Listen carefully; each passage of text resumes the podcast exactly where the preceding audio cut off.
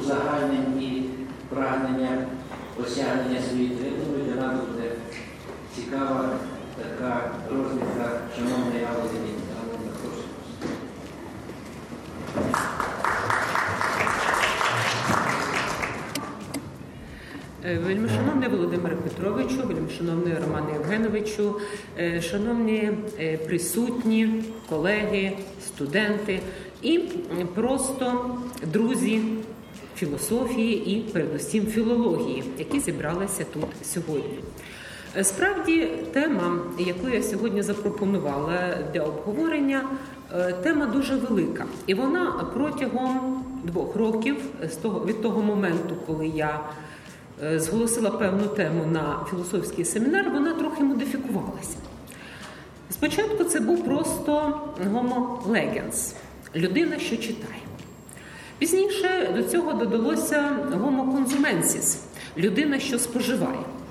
Одначе, почавши ще раз працювати знову і знову над цією темою, я таки дійшла висновку, що говоритимемо ми сьогодні все ж таки головно про людину, що читає.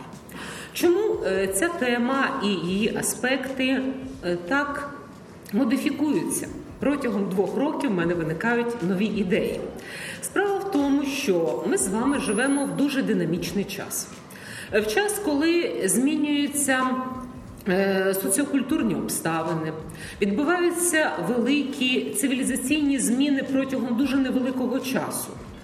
А література і, звичайно ж, філософія це ті е, науки і мистецтва. А наука і мистецтво тепер дуже близько перебувають, спрямовані на те, щоб осмислити життя, яким ми живемо, відобразити його і, відповідно, е, певним чином ну, намалювати дорогу до майбутнього. Тому що е, ця мета стоїть як у представників філософії, е, так і у представників літературознавства і в письменників. Зараз дедалі частіше говорять про кризу читання, про те, що Homo legens, як людина, що читає, поступово поступається місцем іншим типам людини. Називаю їх іншими типами людини, хоча, е, напевно, людина залишається людиною, тільки це інші типи е, соціоконцептуальної світомоделі, які її називають. Е, тому що останнім часом навіть почали з'являтися люди. Переважно ми довідуємося про такі недоліки кінозірок, які страждають на дислексію. Люди, які не можуть читати. Отже, раніше такого не бувало. Люди або вміли, або не вміли читати, були грамотні або неграмотні. Зараз є люди, які вміють технічно читати, але не читають. Справді, чи залишиться людина, що читає, чи вона поступиться місцем людині, що дивиться. Е, протягом останніх 20 років з'явилося чимало дуже цікавих досліджень з цього приводу. Якраз 20 років виповнюється праці е, Джованні Сарторі, 1997 е, рік. Homo Videns, в якій він, спираючись на ідею неокантіанця Ернста Касірера про людину, яка за аналогією з Homo sapiens розглядається як аніма символіку. Однак е, е, те, що людина що дивиться, е, серйозно конкурує з людиною, що читає, це не означає вироку для людини, що читає.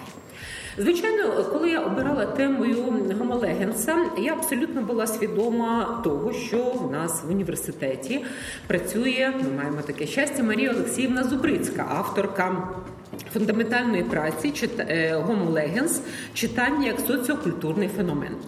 І тому, представляючи е, свої спостереження е, з цієї проблеми, хочу одразу додати, що е, моєю темою і тим, що я хочу представити, є певні спостереження над зміною співвідношення гомо легенс, гомо віденс, інших людей, читаючих, не читаючих, е, людини е, споживацького типу за останні роки, і як це відображається в постмодерній літературі. Постмодерній літературі, яка теж проходить два етапи свого розвитку, е, оскільки першим етапом. Е, на першому етапі домінував постмодернізм. Зараз ми маємо е, знову повернення міметичної реалістичної моделі до художньої літератури. Зараз ми говоримо власне про літературу. Е, і ця нова новий реалізм, новий сентименталізм, новий автобіографізм є чимось суто протилежним до далекого від дійсності постмодернізму, але водночас е, становить другий етап тої самої епохи, яка почалася 50-ті роки минулого століття, як вважають більшість дослідників, і буду говорити про ці зміни моделі, адже людина, що читає, це не просто різновид гомо сапіенса, людина мудра, так? Але м, та людина, яка останнім часом, до речі, е, протягом останніх років починає займати все більше місце е, серед електронних е, сучасних носіїв.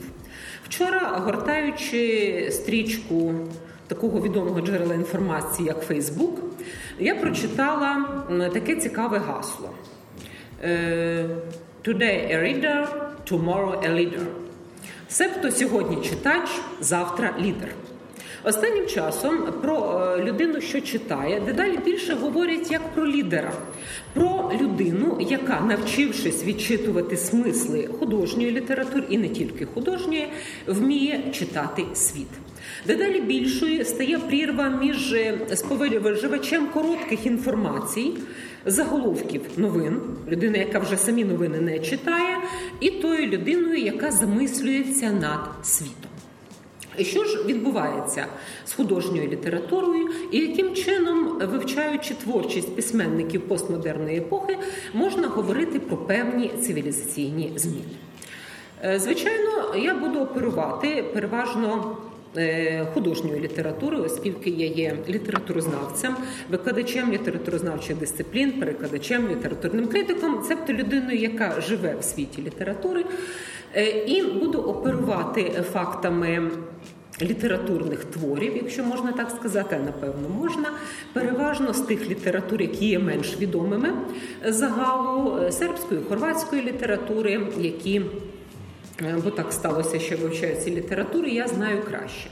Якраз в сербській літературі, яка буде основним джерелом постачання матеріальної інформації, відбувається дуже цікава зміна постмодернізму і постпостмодернізму І модернізм, який передував власне цій епосі, заклав дуже цікаві підвалини для того, щоб ми з вами говорили про зміни цивілізаційні в людині, тому що письменники, які писали ще на початку ХХ століття, були письменниками дуже непростими.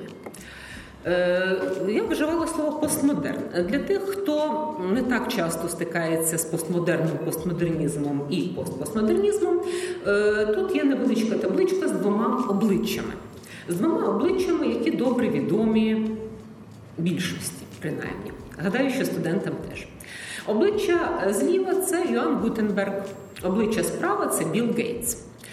Е, Якщо е, в літературі сербській і хорватській постмодернізм був літературою е, далекою від реальності, е, можна також сказати, що він був літературою літературоцентричною. Склалося так, і зрештою не тільки в Сербії і Хорватії, що найвидатнішими представниками постмодерністської концепції в літературі стали професійні філологи, професори університетів, лінгвісти, літературознавці, перекладачі, письменники, люди слова. Е, І що відбувається в такому разі з власне цією літературоцентричною літературою, бо саме про неї я сьогодні і говоритиму. Гомо Легенс стає емблемою і центральною дієвою особою власне цього періоду. Е, Всі ми прекрасно знаємо, що е, світ матеріальний постмодерністів цікавив мало. Е, Їх цікавили інші світи. Е, Серед своїх літературних попередників і світоглядних попередників вони бачили романтиків, бачили барокових письменників, бачили символістів, які, крім того, дуже активно спиралися на оніричну реальність. Завдяки цивілізаційним дослідженням вже ХХ століття і впливу Зигмунда Фройда онірична, себто реальність сновидіння, поступово починає трактуватися як одна з існуючих реальностей. Адже Фройд доводить, що сон має безпосередній зв'язок з реальністю, є її відбиттям, її продовженням. А теорія м, Уільяма е, Данна англійського філософа 20-х років про е, серійну концепцію часу, про паралельні часи і паралельні світи. Теорія, яку використав Борхес і створив досить химерний світ в часово-просторовому, особливо часовому плані. Ці ідеї в 20-ті роки були дуже популярними. Е, Модерністи, е, звичайно, використовували ці ідеї, е, і поступово онірична реальність стає, так би мовити, зворотнім боком матеріальної реальності. Однак постмодерністським письменникам цього виявляється мало, і вони для того, щоб їм- було зручніше жити, вони використовують спадщину модернізму, символізм, експресіонізм, авангардистські течії дуже по-різному. І на цій табличці вказано власне е, дуже багато джерел е, в на сербського постмодернізму, які впливали на їхню концепцію. Але якщо звести це до двох слів, постмодерністи, в найкращому розумінні цього слова, літературоцентрики, е, вони брали від попередньої літератури, від попередників все. Це була ота найкраща нон-селекція, про яку ми можемо говорити. Вони брали те, що їм відповідає, не дивлячись на те, це реалістичні течії чи нереалістичні. І вони будували свій літературоцентричний світ, в якому вони хотіли сховатися. Е, Ця втеча, ескапістська функція Гомо Легенса виявляється ще в модернізмі. От перед нами Іво Андріч, єдиний е, Нобелівський лауреат серед югославських письменників, і його перша книжка Експонто, яка прикликає твір е, вигнанця Овідія. Цей твір був написаний Іво Андрічем у в'язниці. Е, З початком Першої світової війни він опинився в австро-угорській в'язниці як підозріла особа і написав там твір, який е, натхненний читанням е, Кierкегора, тому що це була та книжка, яку він постійно читав у своїй камері, і який вигадав якусь свою цікаву теорію, яку його товариш Мілош Цернянський назвав етеризм. Етеризм це зв'язок людей і явищ через ефір. Ми з вами подумаємо, чому еферизм, чому етеризм. Е, Якщо ми з вами не згадаємо зараз, що відбувалося з е, людьми в цей час, на початку ХХ століття, наприкінці 19-го, не в літературі, а в суспільстві, ми тоді згадаємо, хто найбільше сперечався про ефір. Альберт Ейнштейн і Нікола Тесла. Двоє великих фізиків, які, як це не дивно, е, спричинили надзвичайно великий вплив на художню літературу сербського і хорватського модернізму. Зараз перед нами Мілош Цернянський, автор теорії суматриїзму, автор книги Щоденник про Чорноєвича, е, герої якої перебуває на Галицькому фронті, воює тут е, на території Львівщини, і який теж пропонує своїми героями ескепійський шлях посміхатися ефіру, дивитися на небо і сподіватися, що десь на далекій Суматрі розквіте квітка від нашої доброти. Е, Якщо звести коротко ідеї, які пропонують е, світоглядні ідеї, які пропонують Мілош Цернянський і Іво Андрич, це найбільші письменники сербської хорватської літератури ХХ століття, це тема зв'язку усього з усім, і тема передачі енергії на великій відстані. Це це та тема, до якої звертається видатний американський, але за своїм походженням е, сербський, народжений на території сучасної Хорватії, видатний фізик Нікола Тесла. Е, Який між ними ще є зв'язок? Недаремно Мілош Цернянський свою останню драму назвав Тесла. Е, Остання його драма, якщо перша говорить про етеризм поета Бранка Радичевича, остання говорить про життя Тесли. І е, вже в дуже дорослому, так би мовити, віці, коли вже юнацькі якісь. Е, Захоплення минули Мілош Цернянський говорив, що для нього ідеалом людини був Нікола Тесла. А в своїх мемуарах у гіперборейців Мілош Цернянський згадує, що книжка, яка справила на нього напевно найбільше світоглядне враження і світоглядний вплив, це була книга Альберта Ейнштейна. І книга про теорію відносності якраз і е, вплинула на все, що він робив після цього. Дивно, але факт. Але зараз, на початку 21 століття, варто замислитися над тим, чи справді існує прірва між е, технічними науками, між е, науками, такими як фізика, хімія, біологія. Бо як про це говорити? Ми маємо також е, мати на увазі те, що те, про що мріяли колись письменники-фантасти, дуже часто раніше або пізніше стає реальністю. Те, що було чудом, стало науковим фактом, доведеним вервечкою формул. Але від цього для філологів, до яких належу я, які вивчили фізику і хімію в межах е, шкільного курсу, вони е, залишаються не менш чудесними. А художня література віддзеркалює ці е, цивілізаційні зміни сучасниками, якими є. Художня література, як і інші види мистецтва, є індикатором таких змін і водночас їхнім провозвісником. Коли ми говоримо е, про епоху постмодерну, і зокрема про постмодернізм, ми завжди маємо на увазі роль читача. Роль читача, яка останнім часом дедалі більше наголошується. Якщо ми говоримо про рекламу літератури, е, звичайно, читач важливий, тому що читач це покупець, це людина, яка прийде і купить книжку, буде її споживати. Нічого нового в цьому немає, тому що е, вивела читача з тіні барокко. Мілорад Павич, е, відомий і в Україні як прекрасний романіст, автор прекрасних фантастичних оповідань і, звичайно, славнозвісних романів. Він був дослідником літератури епохи барокко і написав про те, що саме завдяки бароковим цивілізаційним змінам з'явився читач. Не той читач, який замовляв книжку, багатій, який е, просто проплачував видавня цієї книжки, але з'являється вже певний прошарок людей, які передплатою того чи іншого видання уможливлюють його вихід. З'являється певна маса людей, яка своїми смаками так чи інакше формує вже художню літературу. Однак цього ще мало. Про читача говорять і письменники. Ми всі прекрасно знаємо класичні романи, які починаються із звернення до читача. Е, однак, е, причому знаємо навіть більше того, дуже дивних е, людей в у Сервантеса в Дон Кіхоті, які читали Дон Кіхот. Отже, читач вже з самого початку існування художньої літератури був надзвичайно важливою фігурою. Але е, тільки вже в часи постмодернізму роль е, читача почала модифікуватися настільки, що він почав е, обіймати ті функції, які раніше для нього були невластивими, в тому числі творча креативна функція. Мілорад Павич е, багато разів звертався до цієї проблеми.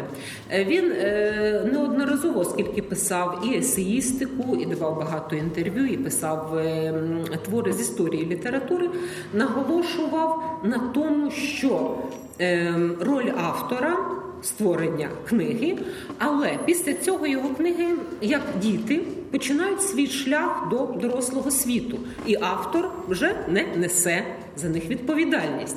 Вони живуть своїм особистим власним життям. Напевно, найбільший внесок е, Мілорада Павіча в історію читання це те, що він дозволив своїм читачам читати так, як вони бажають. Тому що, як ми всі вчили свого часу в школі, ми маємо знати, що письменник хотів сказати. От письменник хотів сказати те і те. Гадаємо, ми в юному віці, що ми знаємо, що насправді хотів сказати письменник, тому що так написано в підручнику. Мілорад Павич дозволив своїм читачам бачити в його творах те, що вони хочуть бачити. Він говорив, що книжка це дзеркало, е, е, від якого отримуєш стільки, скільки ти в нього вклав. Відповідно, людина освічена побачить в його творах більше. Людина менш освічена побачить в його творах менше. Але від цього може отримати не менше задоволення від читання. В чому була проблема Гомо Легенса і великої частини письменників-постмодерністів? В тому, що вони очікували від читача надзвичайно високої поінформованості, і гра з текстом часто передбачала глибоку обізнаність, власне, філологічну обізнаність з історії розвитку літератури.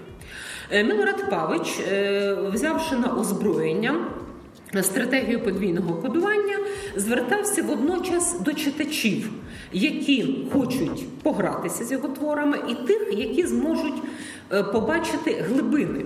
Ясна річ, що е, прочитати, наприклад, його хазарський словник е, комусь іншому, навіть філологу високого рівня, дуже складно, тому що це книжки надзвичайно глибоко освіченої людини. А хазарський словник це книжка, в яку автор вклав, як він говорив, все, що він знає про літературу, все, що він знає про життя. Бо між нами кажучи, про це свідчить близький друг і навіть родич Милорада Павича професор Сава Дам'янов. Коли е, Милорад Павич написав Козарський словник, він був впевнений, що це твір ніхто не читатиме. Він сказав, що це надзвичайно е, складний твір, в який він вклав все своє знання і всю свою душу, але він розуміє, що це дуже і дуже дуже обмежене коло читачів, і після цього він ніколи нічого писати не буде з художніх творів. Сталося інакше. Чому? Чи тому, що читачі, ці гомолегенси, виявилися набагато розумнішими? Відбулася трошки інша річ. Читачам дозволили читати так, як вони можуть, в силу своїх знань і своїх світоглядних позицій.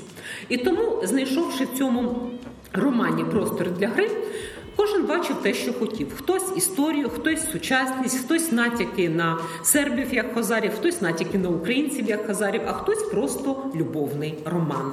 Як це не дивно, і таке бувало. Е, що це чого вчить досвід творів Милорада Павича? Він вчить дуже цікавої речі, якої не артикулювали попередні письменники. Милорад Павич е, взагалі дуже дбав е, за свого читача і дбав е, за нього в певному навіть світоглядному сенсі. Коли він запропонував читати свої твори, Казарський словник, інші свої романи, е, не тільки в одному порядку. Бо хазарський словник, як і кожен словник, можна читати з будь-якого місця, можна читати тріадами. Він розробив цілу схему можливостей прочитання цього твору. Щоправда, він не сказав ще однієї речі: цей твір все ж таки бажано прочитати повністю. Але не всі читачі це розуміють, тому мають дуже часто фрагментарне уявлення про цей текст. Яку ідею заклав Мілорад Павич, крім гри, в твори, які мають кожного разу інший початок. Адже якщо хазарський словник перекласти українською мовою, а це на щастя було зроблено, в нього буде інший порядок частин ніж в сербському алфавіті. Або навіть якщо латинкою його сербською перекласти, себто надрукувати, знову ж таки порядок частин буде інакший. Що, що ж тут важливо? А якщо ще японською перекласти або китайською, що взагалі тоді виходить? Роман стає з ніг на голову. Чи це важливо? Так, каже Милорад Павич. Багато років, багато століть роман претендував на відображення людського життя. Але завжди це життя відбувалося за сумною логікою від народження до смерті. Справді, всі романи, які починаються з народження героя, як е, розвиваються, як правило, в хронологічному порядку. І так чи інакше, в кінці роману, або не в кінці роману, а за його обкладинкою, на людину чекає смерть. Милорад Павич хотів подарувати своїм читачам певне літературне безсмертя. Роман, який не має початку і кінця, який може постійно оновлюватися і відроджуватися шляхом нового і нового прочитання. Власне, е, літературоцентричні письменники, до яких без сумніву належав Павич, це ті письменники, які ставляться до книжки як до істоти. Зрештою, це не тільки Павич робить. Коли я перечитувала книжку Марії Олексіївни, я помітила, що вона теж дуже охоче використовує цю тезу подібності між книжкою і людиною. Власне, в Милорада Павіча в Хазарському словнику навіть е, це описане настільки детально, що там книга його є Адамом. Адамом, себто таким ну, створінням зі своїм тілом, не кажучи вже про душу. Е, що ж може ще запропонувати письменник е, своєму читачеві кращого, ніж хоча б тимчасове літературне безсмертя? Звичайно, е, це безсмертя триває, поки людина читає, поки вона оживляє цю книжку. Мілорад Павич був людиною, яка дуже стежила за новинками цивілізації. Він перший почав говорити про електронну книжку, яка має врятувати ліси від того, щоб їх вирубували, і говорив про те, що він буде одним з перших, хто запропонує свої твори не друкувати, а видавати в електронному вигляді. Однак не тільки це. Не тільки це, він е, одним з перших почав використовувати гіпертекст. Гіпертекст е, і одним з перших відмовився від вузького розуміння літератури як гіпертексту. Е, ще в часи е, розквіту постмодернізму, коли пан текст, як звали ніжно Орлана Барта, французького філософа, коли пан текст е, виступив своєю пантекстуальною теорією, що весь світ є текстом, відповідно, ми маємо цей світ текст читати. Тоді в цей час було дуже спокусливим розширити текст до гіпертексту. І справді з'являються е, книжки, наприклад, Майкла Джойса і інші, які існують лише в віртуальному вигляді. Милорад Павич в своїх романах, а хазарський словник з'явився як спонтанний гіпертекст, бо кожен словник є за своєю суттю гіпертекстом за своєю будовою. Він е, експлуатував гіпертекстуальні і віртуальні можливості в багатьох своїх творах, розташовуючи частини своїх творів в інтернеті, закликаючи свого читача до гри. Е, замість того, щоб гортати сторінки, треба було клікати мишкою і подорожувати в залежності від власного бажання, в залежності від статі в залежності від пори року. Зараз я можу продовжити цей фантазований ряд низку далі.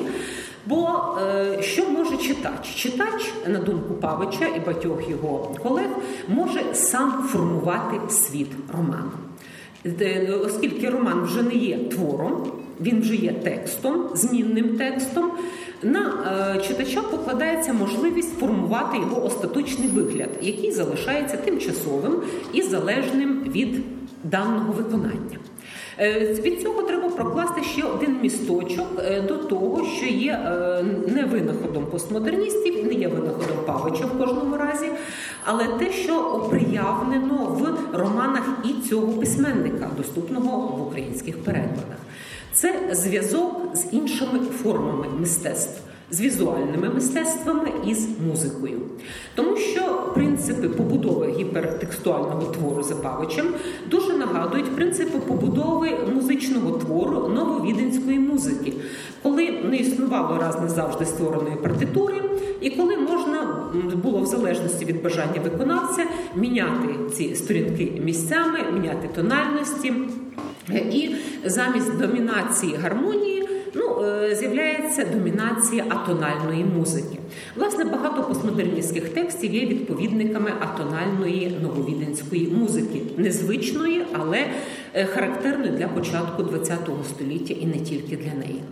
Коли ми згадували Гомо Віденса, людину, яка дивиться, людину, яка е, за допомогою, так би мовити, свого зору сприймає світ більше, ніж за допомогою читацьких знарядь, постмодерністи теж е, намагалися використати ці можливості. Милорад Павич теж був одним з перших, хто намагався візуалізувати е, свої твори. І, наприклад, його роман Хазарський словник має також віртуальну версію. Це перший сербський роман, який існує у вигляді диска, який має теж відповідно крім свого тексту, також своє озвучення і ну, свої візуальні ефекти. Тобто, але це вже окремий твір, який є родичем роману Мілорада Павича, але вже не є самим хазарським словником. Е, Мілорад Павич е, взагалі був людиною, яка створила свій метатекстуальний світ. Е, тексти в нього пов'язані між собою, герої мандрують з одного твору до іншого, і це з метою створення свого власного особистого тексту. Про нього можна розповідати довго. Я згадувала професора Саву Дем'янова, який збирається, до речі, на конференцію до Львова в травні місяці. Запрошую, е, який ще до виходу хазарського словника зробив перший роман Гіпертекст дослідження досконалості і який в наступних своїх творах активно використовує фотографії для створення ефекту ем, певного світу, який має, крім е, свого виміру текстуального, ще і вимір, так би мовити, зоровий. Слободан Владушич, це в свою чергу, вже якщо Сава Дам'янов був студентом Мілорада Павича, Слободан Владушич був студентом Сави Дам'янова. Е, це е, сучасний письменник, який в своєму гіпертексті пішов на крок далі. Написавши е, свій перший роман Форвард, він зробив героєм камеру, камеру, яка знімає все, що перед нею знаходиться. Таким чином, візуалізувавши всі події. Це не око людини, яке рефлектує, це око мудрої камери, яка знімає все, що відбувається перед нею. В другому романі ми стерті. Ми бачимо світ віртуальної е, віртуальної гри. Е, гра, в якій беруть участь люди, які хочуть втекти, так само як тікали модерністи від реальності, в якийсь світ, де можуть обрати будь-який вигляд, які можуть бути дівчата всі схожі на Кеті Перрі, дехто схожий ще на якусь е, поп-діву. Але всі вони майже однакові, всі гарні, всі втікачі від різноманітної різнобарвної реальності. Однак Слободан Владушич належить вже до постпостмодерністської епохи, і для нього література не є єдиним місцем життя. Хоча він про це е, розповідає в своїх романах. До роману Ми стерті створено трейлер, фільм, який так само передує. Виходу його книжки, як трейлери передують виходу нових кінофільмів. Крім того, е, в нього на сайті постійно оновлюються Е, нотатки, коментарі до його роману, які постійно тримають е, його сучасних читачів в інтернет-просторі, замість того, щоб читати його книжку тільки і з неї довідуватися про щось цікаве, він розширює поле діяльності вже відповідно на просторі інтернету.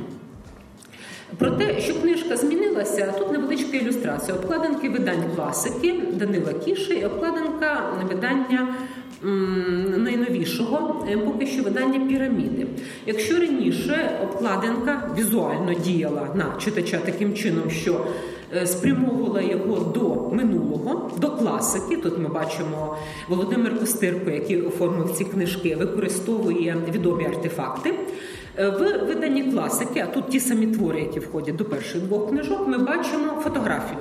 Фотографію, яка не має ніякого безпосереднього відношення до подій, е, які описані в книжці. Так само там є ще е, 9 сторінок сучасних фотографій, тому що сучасна книжка вона апелює вже не до попереднього знання. Сучасна людина, сучасний письменник вже не може розраховувати лише на знання літератури. Він має апелювати до сьогоденнього моменту, до моменту сучасного сприйняття, до фотографії, власне до цього гомо віденса, який є е, теж рідним братом гомо легенса. І е, має осучаснити, на думку Андрія Кіся, автора цієї обкладинки, сприйняття цієї книжки. Горан Петрович це один з тих письменників, на прикладі яких дуже добре можна показати зміну в письменниках, які переходять від літературоцентричного постмодернізму до постпостмодерністського реалістичного, але при тому літературоцентричного зображення дійсності. Горан Петрович е, це великий читач, людина, мови якої ну, є, напевно, взірцем. Е, Розуміння всіх її нюансів, бачите кількість певних книжок. За його спиною, до речі, більшість фотографій, які ви тут бачите, представляють письменників на тлі книжкових полиць. І це можливо випадковість, а можливо, це певне право. В одному з своїх оповідань е, Горан Петрович е, говорить про своє кредо. Це оповідання Острів, коли люди зі снів, родина, е, батько, мати і дитина будують свій острів. Там є затока Сервантеса, там є архіпелаг Данила Кіша. Це ми розуміємо місце втечі в літературу. Однак з'являються на хвилях історії Ротшильд, Наполеон, Мерлін Монро і намагаються відібрати у людини те, що в неї залишилося. Власне, оцей, це місце мрій і снів. Власне, література, на думку автора цього оповідання, і дає такий прихисток від історії. Це оповідання було написано в часи воєн е, в колишній Югославії, і тому така ескапістська позиція є абсолютно зрозумілою. Натомість книжка, яка тут зображена, е, крамничка з легкої руки, показує можливість ефемерну, але в даному випадку фантастичну і реальну майже втечі від історії. Горан Петрович в 2006 році написав несподівану книжку, яка називається Відмінності, в якій намагався побудувати свій власний світ. Світ, де є зверху, знизу, з двох боків, тощо світ, який е, дуже нагадує реальний. Однак Горан Петрович людина віруюча. Він розуміє, що людина, навіть найталановитіша письменник, не може бути деміургом рівним Богові. І тому його світ це лише копія реального. Копія реального, в якому він населяє героїв, які нагадують його самого або нагадують його сучасників. Але всі твори Горана Петровича побудовані, е, особливо його останні твори, на намаганні поєднати звук. Ем, зображення і текст. Тільки тоді текст може ожити сучасний текст, якщо він буде мати свій звук, якщо він буде мати свій е, вимір візуальний. І в своїх оповіданнях е, він представляє свою поетику і дуже вдало все це демонструє. Святислав Басара тут з'явився як автор анти, е, антиісторичних або аісторичних романів. Літератори, філософи і студенти напевно знають про існування цілої когорти філософських романів або романів ідей. Святислав Басара, який є автором культового роману, який називається Поголос про велосипедистів. Цей роман був дуже популярним з кінця 80-х років в Югославії, і який вже в 21 столітті здобув зовсім нове звучання. Тому що велосипедисти, які в нього були, це маленькі брати Трояндового Христа, таємна організація, яка обирає велосипед символом свого таємного вчення. Це може видатися лише лудистичною практикою, якщо ми не пригадаємо собі модерніста Альфреда Жарі, його велосипедистські записи короля Убю і багато інших речей, які мають свою традицію. І якщо ми не подивимося на цей твір з нового боку, бо не так давно в інтернеті теж мені довелося прочитати про е, певну сегрегацію сучасних е, обраних. Це серед них вегани, велосипедисти і люди, що читають книжки. Це такі собі своєрідні групи. Однак велосипедисти знову ж таки опинилися в полі зору дослідників сучасного життя. Отже, в Святислава Басаря не все ще пропало. Що стосується нових романів, якщо перші свої романи він писав е, власне в такому постмодерністському літературоцентричному ключі, тепер він вже розуміє, що ані серед читачів немає стільки гомолегенців, які здатні простежити всі його таємні наміри і його гру з текстами. Замість цього він продовжує свою пекельну справу літературну, говорячи про вплив літератури на історію. Якщо Горан Петрович намагається втекти від історії, Святислав Басар хоче показати, що все ж таки вся історія людства нових часів з того часу, як люди почали масово читати, визначена книжками. Так, наприклад, в його одному з його нових романів Ангел замаху про замах в Сараєві він оживляє е, Франца Фердинанда який розповідає про те, що в усіх революціях і в його власному вбивстві, себто в його смерті, винні е, німецькі поети-романтики. Тому що це вони говорили про свободу, це вони зворухобили цілий світ. А оскільки люди почали масово читати, отже, не дивно, що література таким чином фатально вплинула на історію.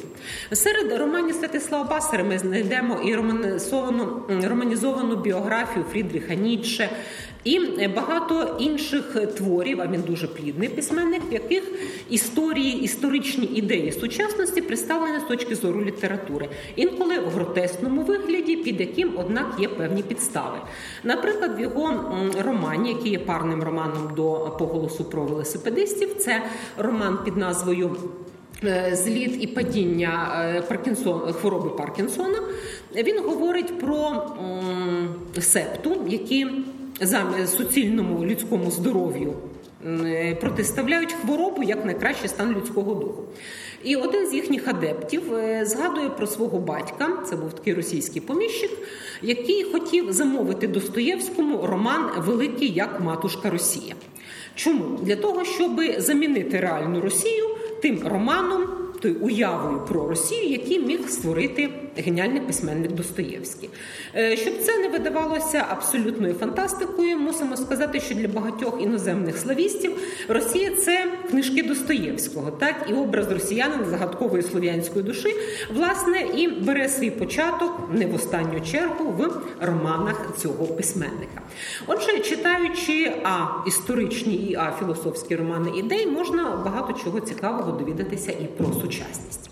Звичайно, в романах сучасних письменників дуже багато автобіографічного. Якщо раніше автор ховався за е, іншими героями або намагався свої донорські, так би мовити, частки маскувати.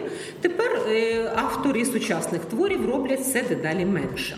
Коли говорити про велосипедистів, роман Майнкамф, а виявилося, що цей роман написав теж Святислав Басара, а не тільки Адольф Гітлер, починається з того, що автор повідомляє про те, що він не зможе більше їздити на велосипеді, тому що в нього проблеми зі спиною. Це особисті проблеми, особиста біда Святислава Басари, але вона стала початком його твору. Е, Бекім Сейранович це для того, щоб показати ще когось поза межами сербської літератури. Це боснійсько-норвезький письменник, який виходить друком в Хорватії і в Сербії, в багатьох інших країнах, який свою подорож річкою з японцем, своїм другом, описав в романі Твій син Гекельбері Фін.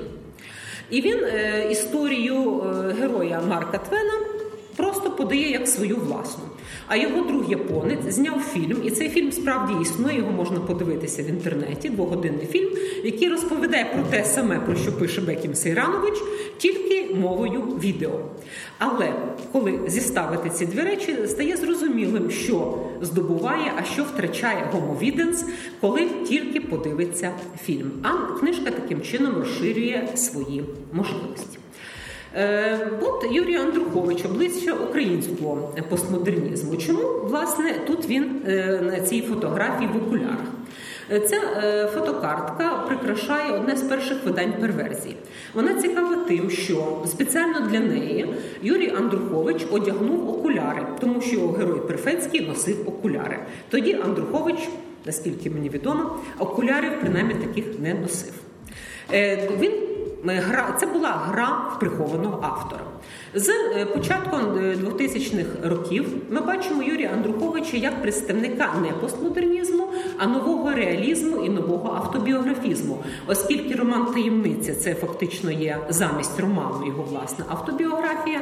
А роман Лексикон інтимних міст це теж прикрашена певними, так би мовити. Е, фантазійними, художньо-літературними ем, прикрасами історія його подорожей.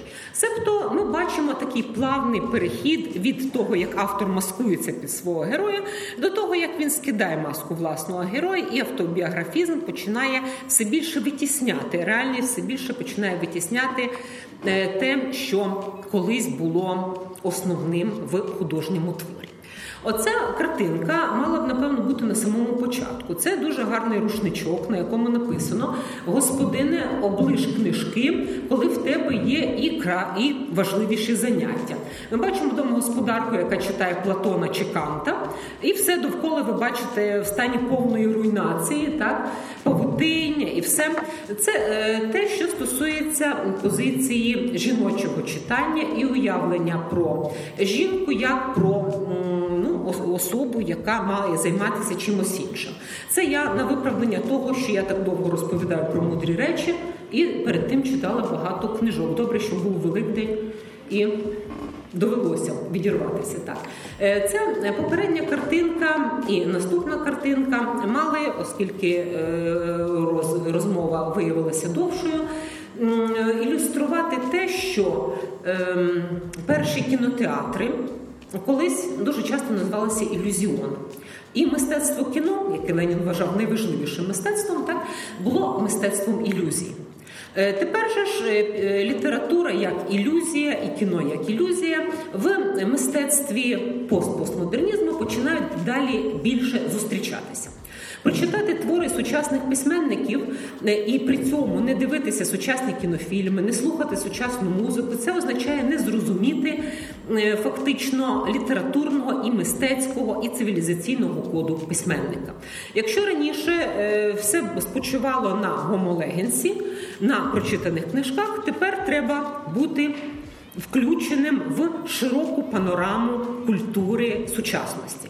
І в творах сучасних письменників, е, яких я можу е, перелічувати дуже довго, ми бачимо швидше е, не бібліографію, а аудіографію, фільмографію тощо, все, що допомагає людині зорієнтуватися в тому чи іншому загадковому фрагменті. Бо дуже часто такі фрагменти по суті є візуалізацією певної рок-композиції. А про рок-композицію це була дуже гарна картинка. Я мушу до неї повернутися. Це Нані оркестр.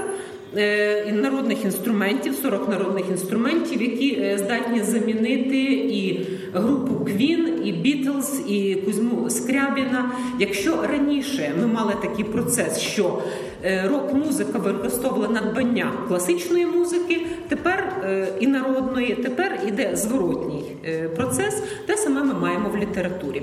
Якщо раніше література зверталася, масова література, яка якщо хотіла бути популярною, вона зверталася до спадщини класичної.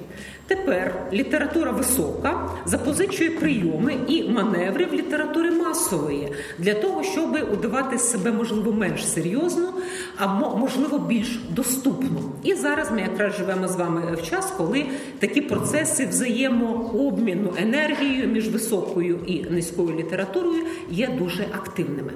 А що робить тут е, Джакомо Казанова Шевальє де Сенгаль? Е, власне, коли мене питають, чи я вірю в те, що книжка виживе, чи варто читати, я хочу навести лише кілька прикладів. Е, мої студенти, деякі тут з них є, на щастя, в маленькій кількості, тому що не е, буде їм нудно ще раз слухати. Я наводжу приклади того, яка є користь від книжки. Джакомо Казанова, відомий всім.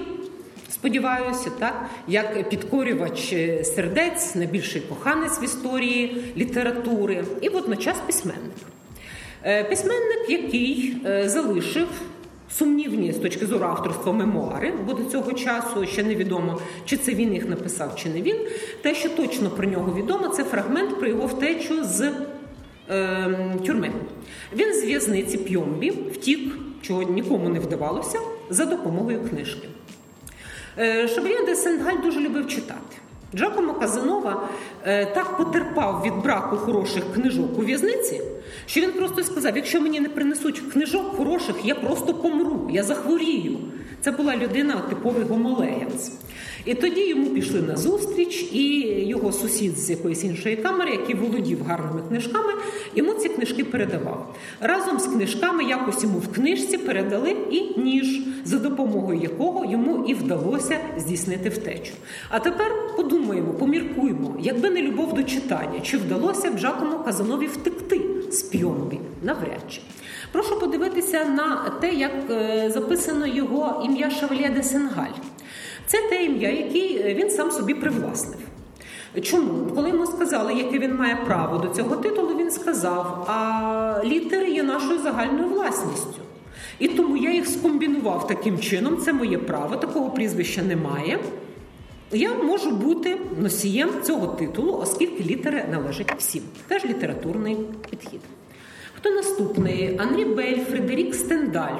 Е, Псевдонім якого Стендаль е, має фактично ті самі літери, як і Сенгаль. А е, автор твору про кохання Анрі Бейль був відомий тим, що він про кохання дуже багато думав, писав, багато закохувався, але мав зовсім не таке велике щастя з жінками, як його великий попередник. Одна з легенд про мемуари Казанови є такою, що насправді автором е, цих мемуарів є великий послідовник і любитель е, Казанови. Фредерік Стендаль Анрі Бель, тому що ці мемуари, крім того всього, написані і французькою мовою.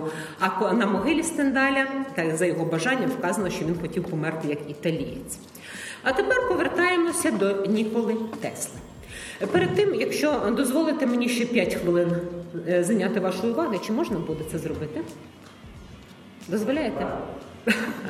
Дякую. Тому що я хочу розповісти справді про такі речі, які нас переконують в силі літератури і в тому, що це справа чуда.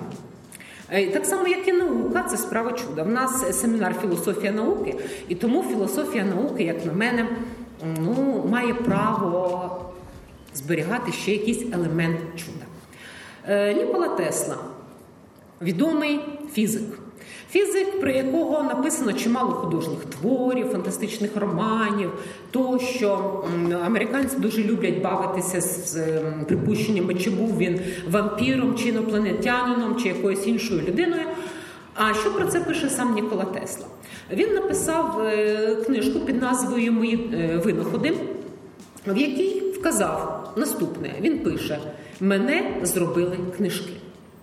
Нікола Тесла з дитинства дуже любив читати. І е, переклад з угорської е, книжки про маленького хлопчика, який сам себе зробив, був тою книжкою, тим відправним моментом для хлопчика з села з ліки Ніколи Тесли, коли він почав е, власне мріяти. Він мріяв про те, що треба читати, і він перечитав цілого Вольтера. Він поставив перед собою завдання перечитати цілого Вольтера. І тільки коли він побачив, скільки Вольтер написав, він пошкодував, що він таке завдання перед собою поставив, але він його виконав. Е, Він е, багато творів знав на пам'ять. І е, в своїх спогадах він розповідає про історію свого першого великого відкриття. Він був тоді ще зовсім молодим. Це сталося в Будапешті. Він гуляв разом із своїм другом, теж фізиком парком, і вони дивилися на захід сонця, і він декламував на пам'ять Фауста Гете. А цей твір він знав на пам'ять, як і багато інших творів.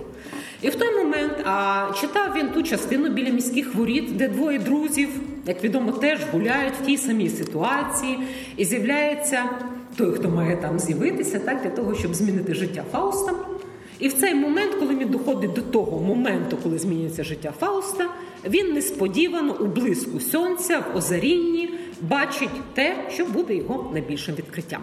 Тому що Нікола Тесла розповідав про те, що всі свої відкриття він бачить. Він їх візуалізує, це такий гомовіденс. І тут же ж перед навчав свого колеги він на піску в парку на доріжці почав малювати от е, власне це своє фізичне відкриття. з фізики, яке і принесло йому е, спочатку е, світову славу. На цій фотографії ми бачимо Ніколу Теслу з книжкою. Це теж дуже характерно. Він фотографується з книжкою навмисне. Ви знаєте, скільки треба було колись позувати для того, щоб дагеротип відповідно всі ці речі зафіксували. Все, що відбувається, отже, приклад Ніколи Тесли свідчить про те, що читати корисно виявляється, що читання дарує чудеса. А останній непояснювальний фізикою приклад е, повертає нас до е, Мілорада Павича, про якого я сьогодні вже сказала чимало. Е, майже наприкінці свого життя, у 2006 році, Мілорад Павич опублікував книжку Театр з паперу. Книжка ця не мала великого успіху літературних критиків, як і читачів. Вони прочитали цю книжку, яка є за визначенням романом або антологією світового оповідання, де автор Мілорад Павич вигадав певну кількість уявних авторів. Один з них був уявний Мілорад Павич, які мали представляти е, всі країни, де твори Павича виходили, в тому числі Україну. Нашу країну репрезентував такий е, Ходько Жолобов, не дуже українське прізвище, ну але так сталося. І у кожному з цих письменників автор придумав бібліографію і біографію. Кожній з цих удаваних персон, письменників, Милорад Павич подарував щось з власної бібліографії. Е, ці всі люди, так би мовити, ці всі письменники е, мали дуже різну біографію. Хтось з них на момент видання твору був живий, хтось вже помер, хтось помре через 5 років. Але там було двоє письменників, про яких автор 2006 року написав помер 2009 року в минулому часі. Це досить дивна річ, і напевно така форма мала би звернути увагу читача на те, що це дійсно дуже важливі письменники. Один з них вірменський письменник Семен Бакішеці, інший голландський письменник Ван де Кебус. І ось вони померли 2009 року. Ну і що? Що їх об'єднує? Вони дуже турбувалися про долю електронної книжки. Прекрасно. А що ще?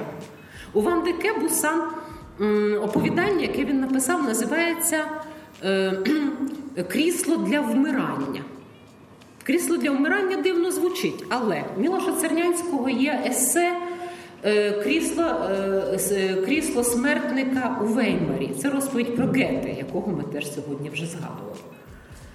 Що ще в цьому оповіданні є? Автобіографія самого Павича, передана без змін. Отже, автобіографія Павича і алюзія до Цернянського. 2009 рік. А що з вірменським письменником? А він написав оповідання, яке називається нібито театр з паперу. Якщо все це зібрати докупи, виходить, що автор книжки Театр з паперу Неварат Павич і автор оповідання е, Театр з паперу Сімеон Бакішеці померли 2009 року. Тому що Мілорад Павич пішов з життя 30 листопада 2009 року. А що з Вандекебусом? який чимось нагадує Цернянського, але має розповідь про життя Павича, автобіо... початок народження автобіографії Павича. А він, Цернянський, помирає 30 листопада 1977 року. Коли я це прочитала як Гомо Легенс і зіставила ці факти вже після смерті Павича, тому що в 2006 році, ясна річ, це все було просто літературою, тоді Е, виходить, що в цьому творі ми можемо прочитати дату смерті автора цієї книжки. Це 30 листопада 2009 року. Я цього, звичайно, пояснити не можу. Напевно, цього пояснити не зміг би і сам автор.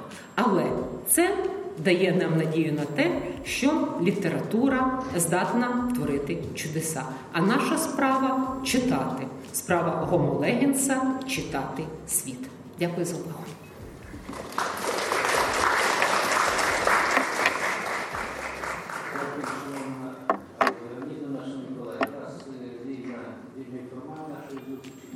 Запитання, можуть бути коментарі. Користуючись нагодою, задавайте питання. Прошу. Богдан Пастух, але Леонідівна, ну, в мене буде е, питання, яке стосуватиметься не зовсім того, про що ви говорили, але воно стосуватиметься заявленої вами теми. Я хотів би е, згадати усім присутнім і поміркувати разом з ними про один момент, про який зовсім не люблять говорити адепти постмодернізму.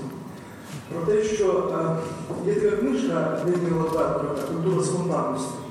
Він говорить в ній про те, що зародження постмодернізму воно абсолютно відмінне від того, що ми говоримо зараз про нього. Це було е, дуже далеким до того, що ми називаємо естетикою. Який напрям мало, яку направляючу мало виникнення е, постмодерну? Це була течія, яка була розроблена американською розвиткою для того, щоб ламати патерналізм Німеччини, німецького війська. Це була фактично ідеологічна атака, де розширення того, як заходив і випадково е, е, почув про те, як Володимир Петрович згадував поняття метафору, яка вбирає в поняття постмодернізму ризома. Тобто, власне, ризома це така рослина, можливо, хтось. Це така рослина, яка росте, яка не має чіткої структури, яка не має коріння, ствола і, е, і листя. Тобто це кожна частина не залежить від, від іншої поняття цитації в постмодернізмі. Воно, власне, викликано тим, що ризома вона абсолютно може бути не структурована, розпластовуватися в абсолютно відмінних кожного разу інших е, своїми частинами. І от е, тепер мені е, цікаво, як ви е, поміркуєте про те. Ви говорите про постмодернізм. Е, мені доводилося чути і неопостмодернізм. Мені навіть доводилося чути є така книжка Жанна Марії виступив під псевдо, який назвав теперішній час порно-гламуром. Це звучить можливо весело, але е, доказова база дуже тверда в цій, е, книзі. І разом з тим ми розуміємо, що ми знаходимося в цьому часі пост. так? І разом з тим ми бачимо, як в цьому часі виникають тексти, які мають, е, які конфліктують з цим загальним стилем. Ідеологія стильова їхня, вона намагається відібратися і не потрапити в загальну цю воронку. От як бути з цим творами? Ми, наприклад, після часів е, постмайдану е, виникла низка текстів, яких ми в принципі не можемо назвати постмодерними.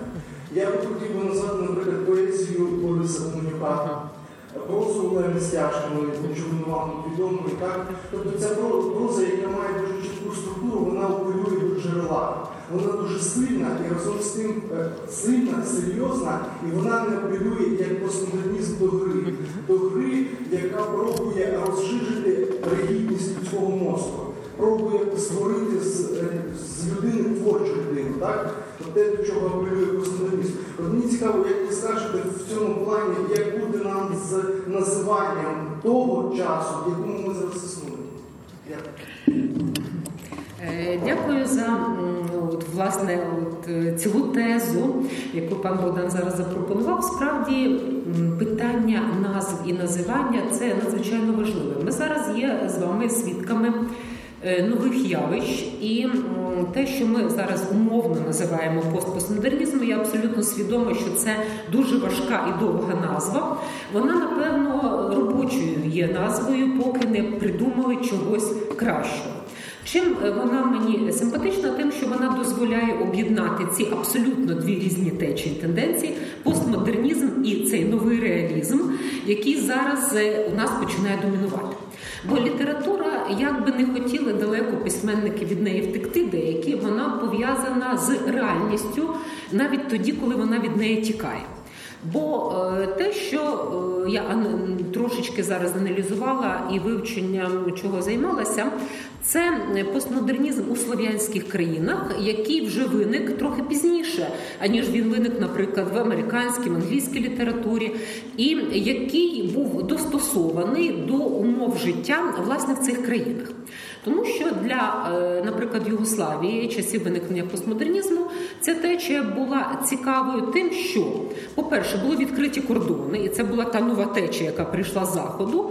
І до якої можна було долучитися. А крім того, це була можливість гри з концептами, з ідеологією, тим, що так чи інакше, е, хоча це була така дуже умовно соціалістична країна, але в ідеологічному сенсі нав'язувалося. Те, що було реалізмом, було більшою мірою пов'язане з соцреалізмом або намаганнями його ввести, аніж те, що пропонував Боргес. У Хорватів, наприклад, постмодернізм і літературна фантастика розвинулася як рух опору. Це був фактично е, це було протиставлення реалізмові, який накидався з центру. А оскільки не можна було в тих умовах відверто заявити про свою незгоду, або треба було мовчати, або писати, створювати якісь нові світи, в які переносилися всі ці уявні події. Цей постмодернізм є певною мірою вторинним, але його е, цікавість для мене була в тому, цікавою рисою є те, що він не пориває зв'язку з традицією, в тому числі з національною традицією, і апелює до модернізму і до попередніх е, течій, нереалістичних течій, які існували. Е, в е, Сербії, Хорватії того часу. Однак 90-ті роки досить брутально обірвали лінію розвитку цієї гри. Одна справа, коли щасливі професори, доценти, асистенти університетів граються з відомими текстами, публікують цікаві кросворди, фотографії тощо. І коли починається війна, починається бомбардування, і коли література тоді починає ставати просто або місцем прихистку, або мусить реагувати власне в реалістичний спосіб. В Хорватії, де агресія була абсолютно відвертою, там постмодернізм зник з першими е, військовими діями, звичайно, е, і на зміну йому прийшов абсолютно чистий реалізм. І це абсолютно нормальна реакція культури на події, тому що тікати кудись, так само як українська література не може втекти від того, що відбувається. Але є два два шляхи втечі. Один, е, власне, не втечі, а реакції. Реакції або як у Бориса Гуменюка, або Олени Стяжкіної, це власне гіперреалізм. І показ в художній формі або в менш художній формі, документальній формі того, що відбувається, або намагання осмислити те, що відбувається, але для цього потрібен час. Для того, щоб створити роман про те, що діється тепер, напевно, так само, як і хорватам, знадобилося 10-20 років, знадобиться час для великого твору і українцям. Для того, щоб е, конкретна проблема. Е, проблема життя перетворилася у художній універсальний твір. Мені здається, що е, власне література тому є такою цікавою, що вона є різною, і література має бути різною, і намагання її запхати в якесь ну одне річище якоїсь однієї тенденції не приводить. Е, ну до здорового розквіту літератури. Коли е, постмодернізм, наприклад, в тій самій сербській чи хорватській літературі був на часі, він був природною реакцією. Пізніше, коли вже люди дійшли до певного ну, абсурдного вже е, стану, коли вони відірвалися від реальності повністю, тоді він, звичайно, вмер, як і кожне явище, яке вичерпує себе. А на його зміну приходить явище абсолютно протилежне, правильно? А що є більш протилежним від літературоцентричного постмодернізму, я постійно на цьому наголошую, тому що е, в трактуванні постмодернізму як терміну є певні. Розходження є певні спільні риси, які характерні для епохи, ну які мають філософське коріння і історико-цивілізаційне коріння, так ситуація кінця історії тощо. Але е, в літературі певних країн в українській літературі це, до речі, менше розвинулося. Був такий момент, коли це не міметична течія, течія гомолегенса, саме через читання вона мені такою симпатичною, є сформувала на дуже короткий час домінантну позицію в певних національних літературах. Зараз це було б неможливо. В нас немає стільки читачів і немає потреби власне через літературу осмислювати сучасність. І мені здається, що якраз через комбінацію документального прожитого, бо яким би далеким те, про що я розповідала зараз, не видавалося на перший погляд від дійсності, Данило Кіш, який був одним з протопостмодерністів, нечистих постмодерністів, він казав, що письменник, коли пише, він пише своїм тілом, він пише своєю кров'ю, і він за це змушений буде заплатити. Своїм здоров'ям, своїм життям. І, власне, з випадку з Кіша, ну, здається, воно так і було, тому що енциклопедія мертвих це розповідь про люди, про людину, яка помирає від раку легень. Від цієї хвороби пізніше помирає сам Данило Кіш, який в момент написання твору про свою хворобу не знав. Таким чином дивовижно переплітаються реальність і дійсність, тільки що потрібно для того, щоб ці твори були живими. Письменник має дати свою кров, енергію і свою щирість. Це е, штучні твори, як би ми їх не називали, постмодерністськими, постпостмодерністськими. Якщо письменник в це не вірить і не пише собою, вони напевно і не виживуть. І це буде справедливо, як на мене.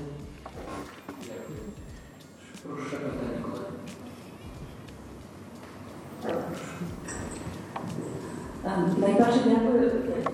Найперше дякую за чудовий виступ. Дуже багато думок народжувалося і все ще в голові робіться. Е, Мене звати Олена Галета. Е, Я б хотіла також повернутися до тези про зв'язок технології з практикою читання і практики читання з практикою письма, саме в такому порядку, так?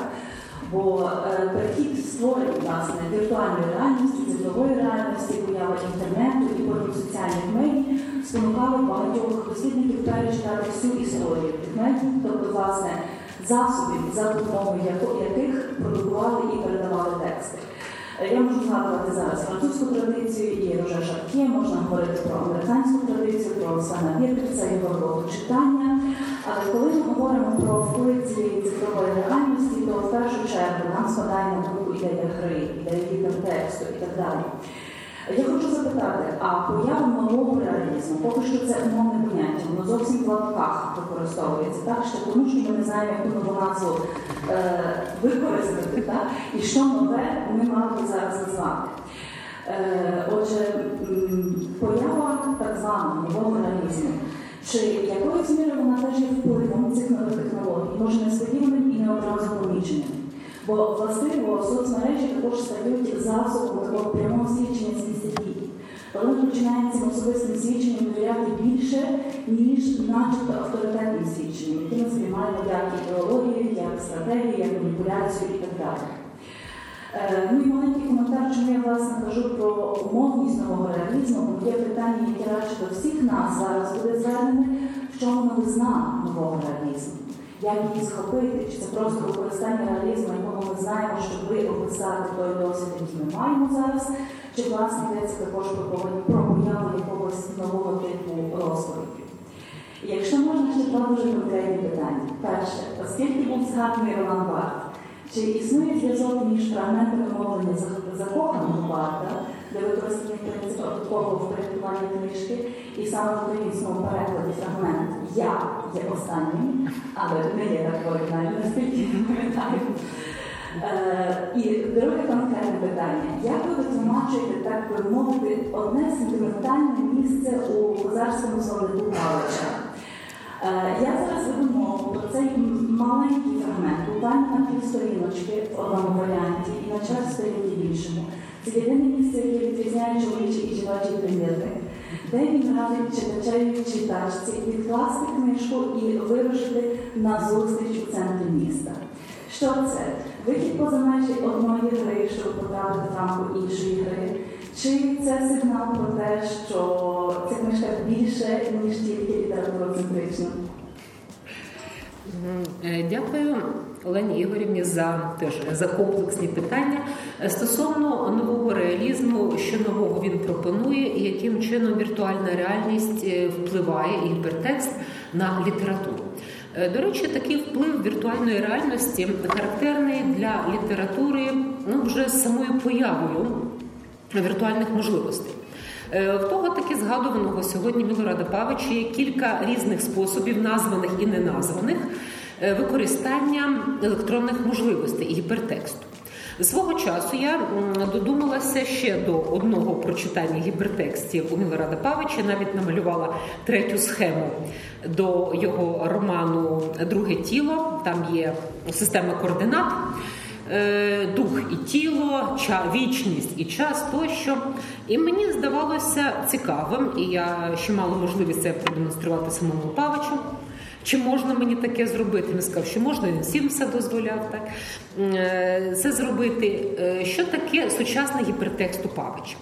Е, коли ми читаємо такого письменника, як Павич, який апелює до надзвичайно цікавих творів, яких ми можемо і не знати, наприклад, до історії літератури, історії релігії, тощо, що ми можемо зробити для того, щоб зрозуміти, про що йдеться.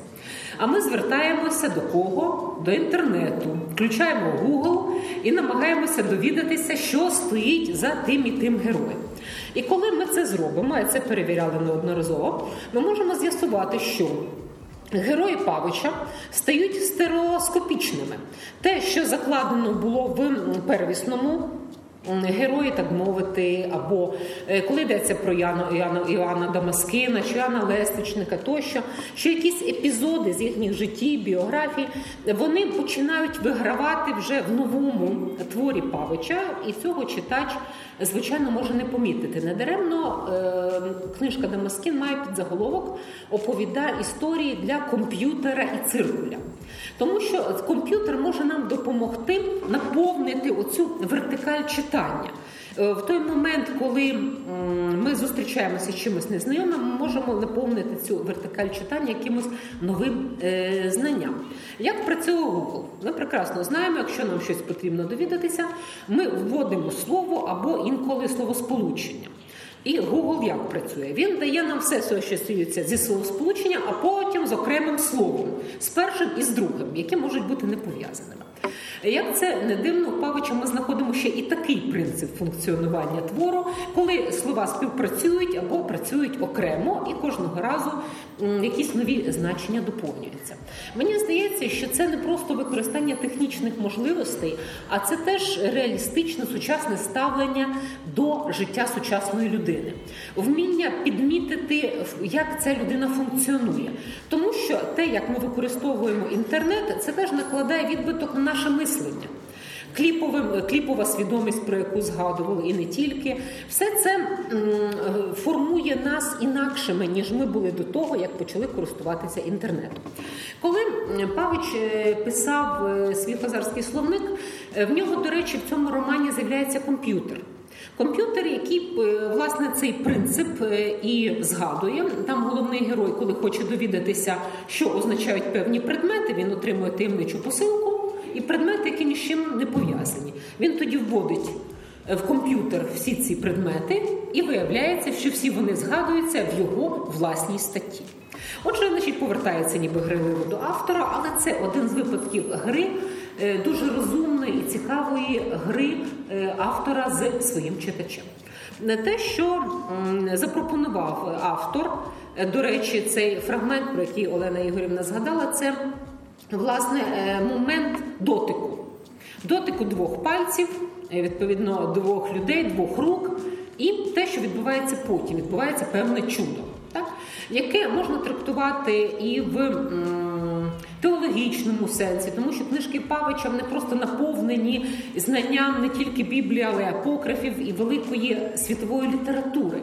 Тут можна просто собі дотик, що ми перше собі уявляємо. Мікеланджело, так? картину створення світу, картину оживання. І, власне, таким чином оживає і Адам у хазарському словнику.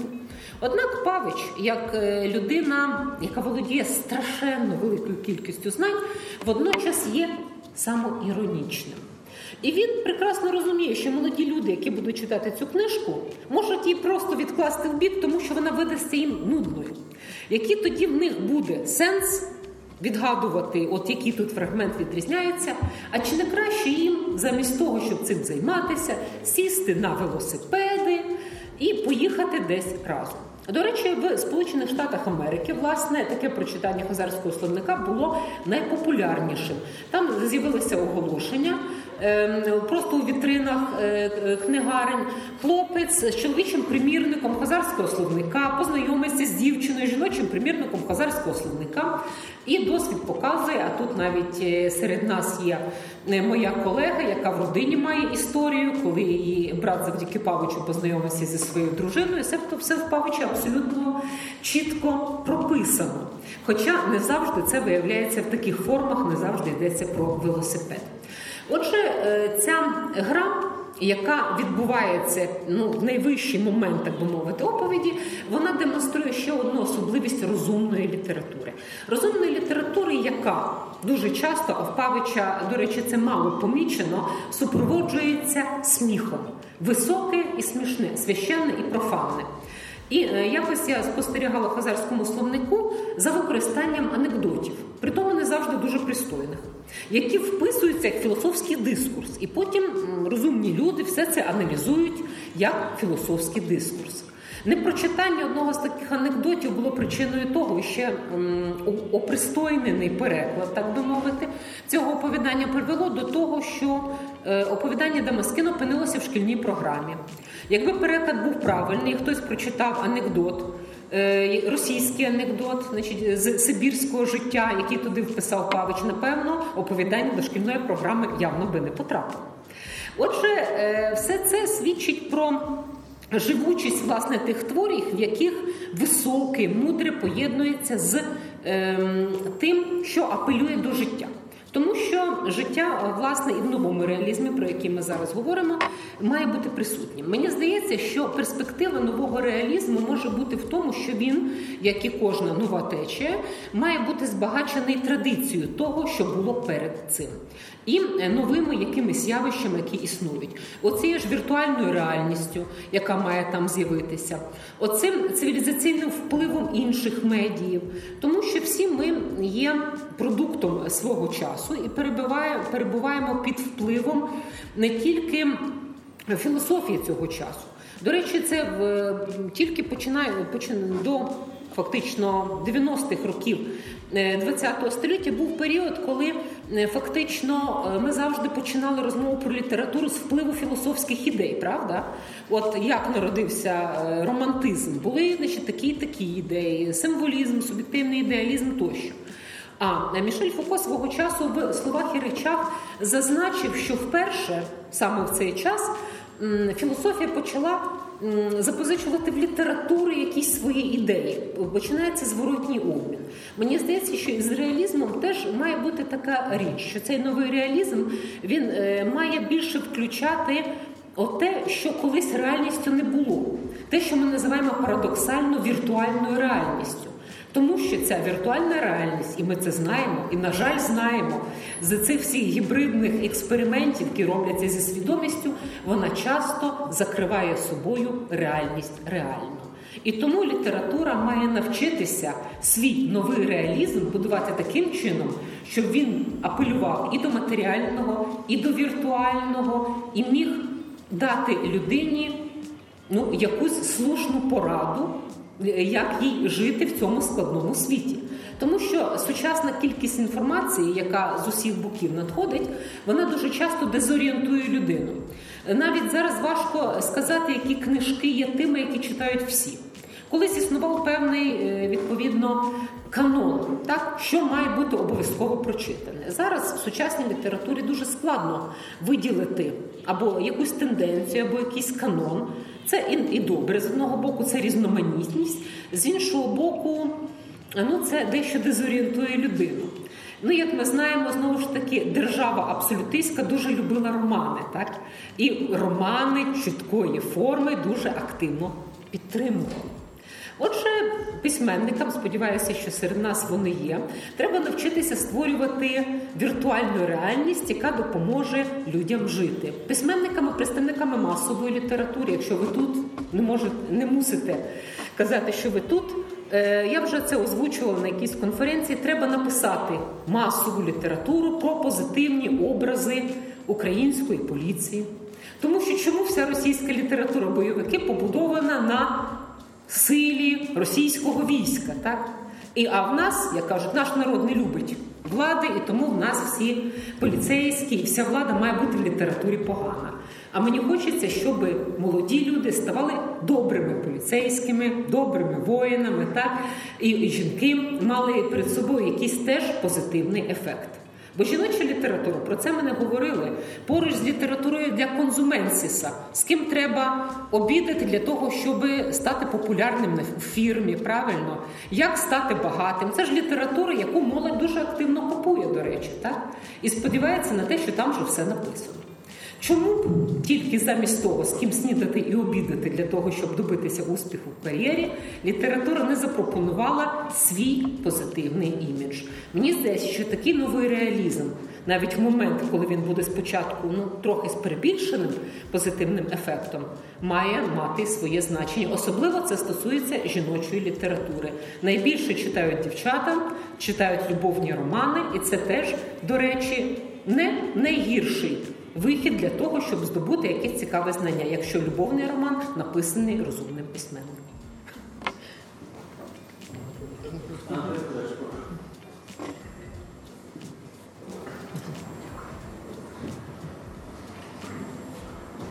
Але дякую за ваше повідомлення, воно направду дуже інспірує цілими ролями думок. Е, я моє питання користуватиметься вашої анотації, е, що ви е, пишете про те, е, що спробуєте визначити горизонти психологічно-онтологічні постмодерні цій постмодерній літературі. Але перед тим, як повернутися до запитання його уточнив, потім я хочу невеличкий коментар зробити. І я, наприклад, не цілком або зрозумів, ну принаймні так я зрозумів тоді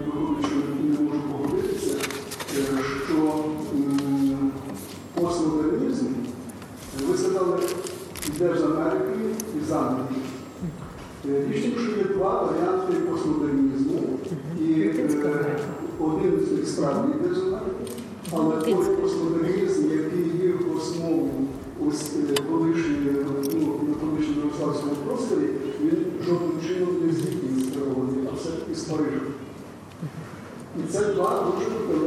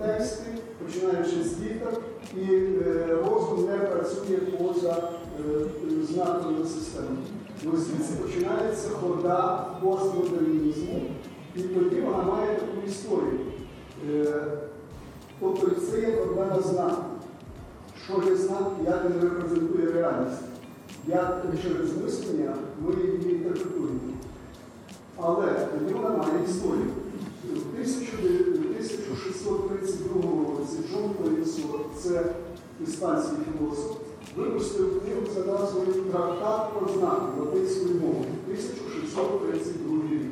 Через 5 років Декарт в 1637 році написав свою книжку Міркування поняття. І це, власне, два різних шляхи. Тобто е, доктрина знаків підсумовувала середньовічний тисячолітній етап уже роботи над знаковими системами, репрезентативними системами. І е, Декарт повністю відводиться в бік. Він забуває про це. І картезіанство до Пірса, ну, власне, перше картезіанство це проблема відсутня в такому плані. І ось повернення до знакових систем це є повернення до е, до латинського періоду, і через то воно має природну назву постмодернізм. Модернізм, який відбувається як християнство. Парижський постмодернізм це в тому числі іншому. І е, властиво тепер питання, е, яке я порушую з приводу які ж аксіологічні цінності в тих текстах, які повідомляли, так?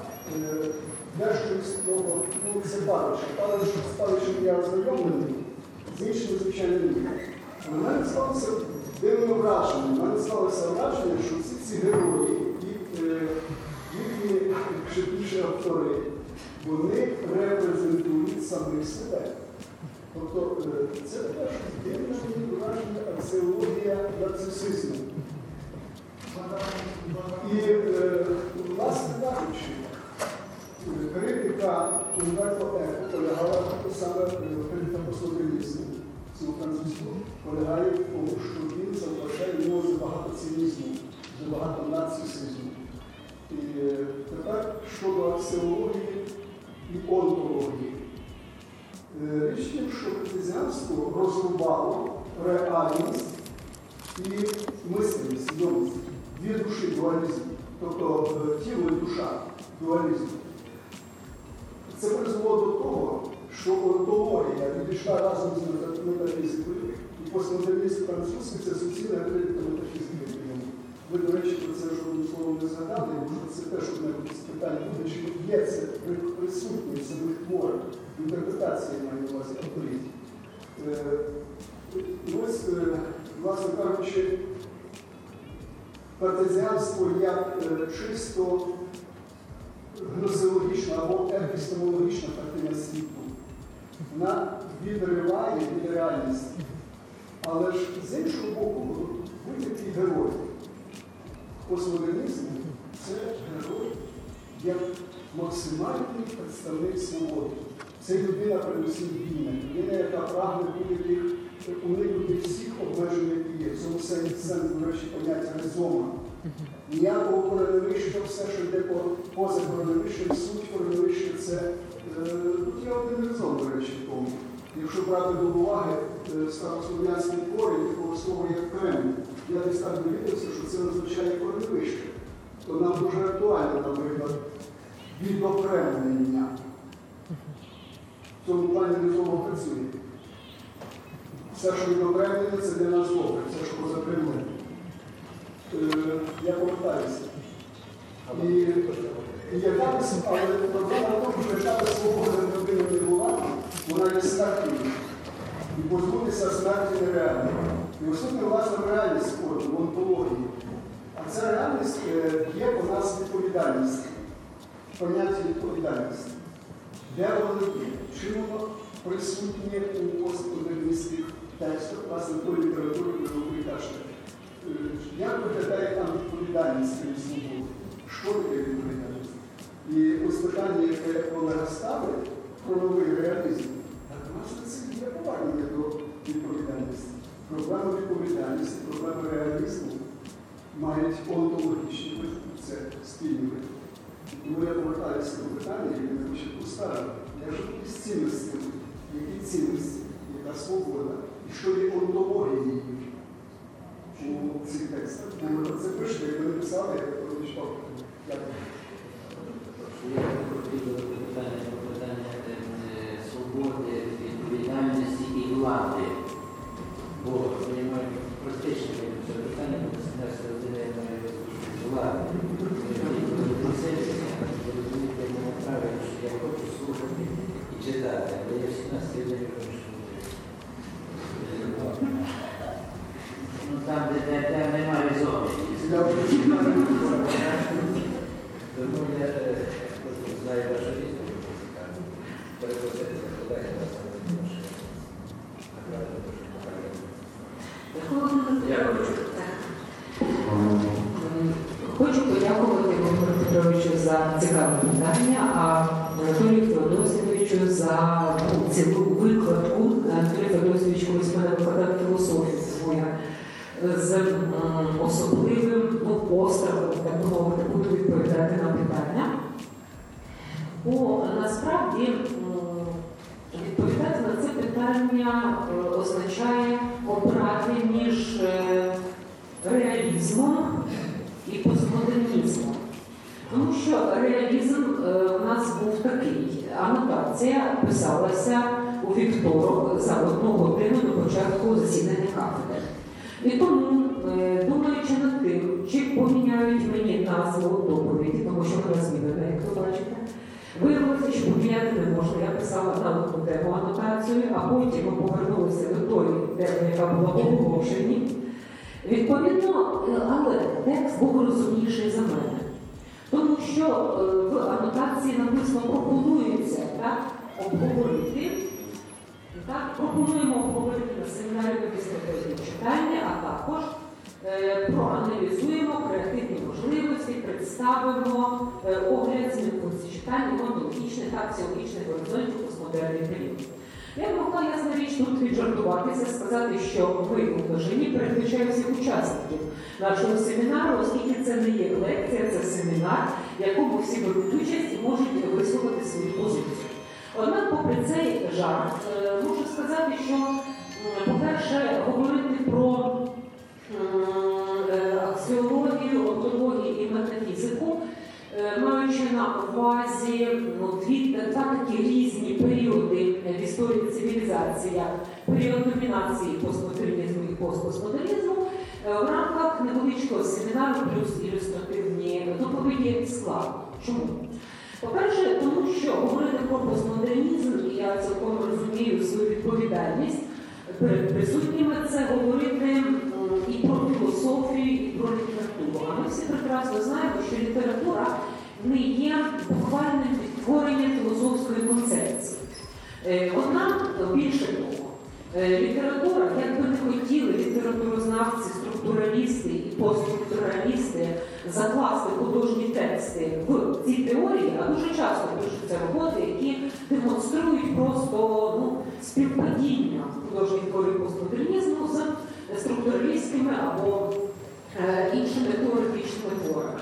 І в той самий час пригадую собі е, біографічну книжку Романа Барта, який написав про це таким чином, що е, те- художній твір в рамки теорії, це означає значить, зробити викажу послугу перекладу так і творові, і теорії. Якщо такі твори існують, то це твори, які підтверджуються до теорії.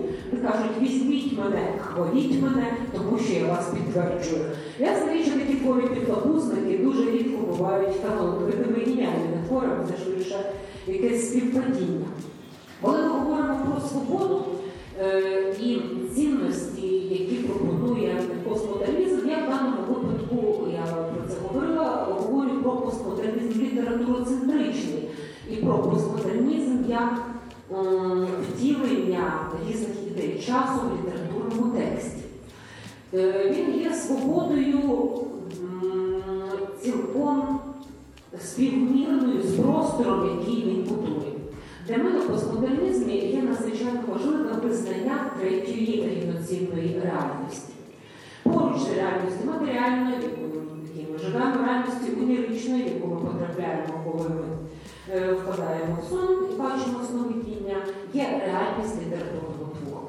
І, власне, свобода найвищі досягнення, напевно, е, постмодернізму є створення цієї літературної реальності, яка може нагадувати реальність матеріальну, на перший погляд, може її не нагадувати, але ця літературна реальність парадоксальним способом. І на прикладі твору Павича театр з паперами продемонстрували, як вона функціонує, а це не єдиний випадок з постмодернізмом, коли те, що було в тексті, повторюється пізніше в реальності. Це є водночас і свобода, і не свобода, тому що створення власної літературної реальності передбачає певну відмову від реальності матеріальної і свободи в цих межах. Свобода в межах літературної реальності для письменника прекрасна. Але коли він виходить в свою реальність матеріальну, тут його свобода, ясна річ, і чекає, і обмежується.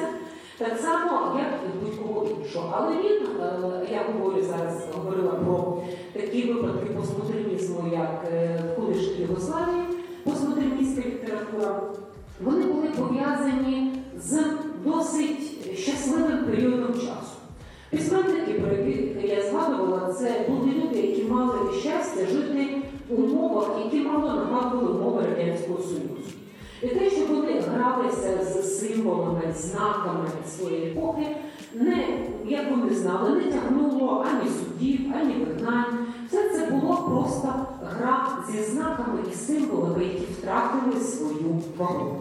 Бо 80-ті роки соціалізм Югославії, це я маю згадати, вже був швидше знаком. Це були символи е, серп, молот, тіто, партизани, за якими стояла зовсім інша реальність.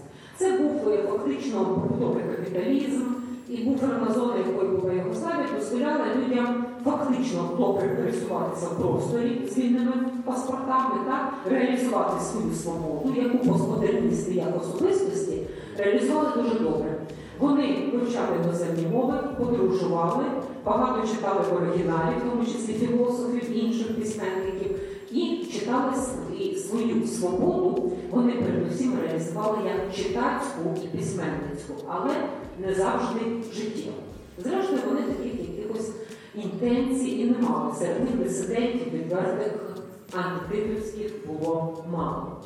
Е, І це фактично зіграло з ними ну, дуже поганий жарт. Пізніше, коли реальність вдерлася до їх життів, частина з них припинила писати, змушена була перебудовуватися на новий реалізм, так би мовити, який або просто додавати тіло до такого духу постмодернізму.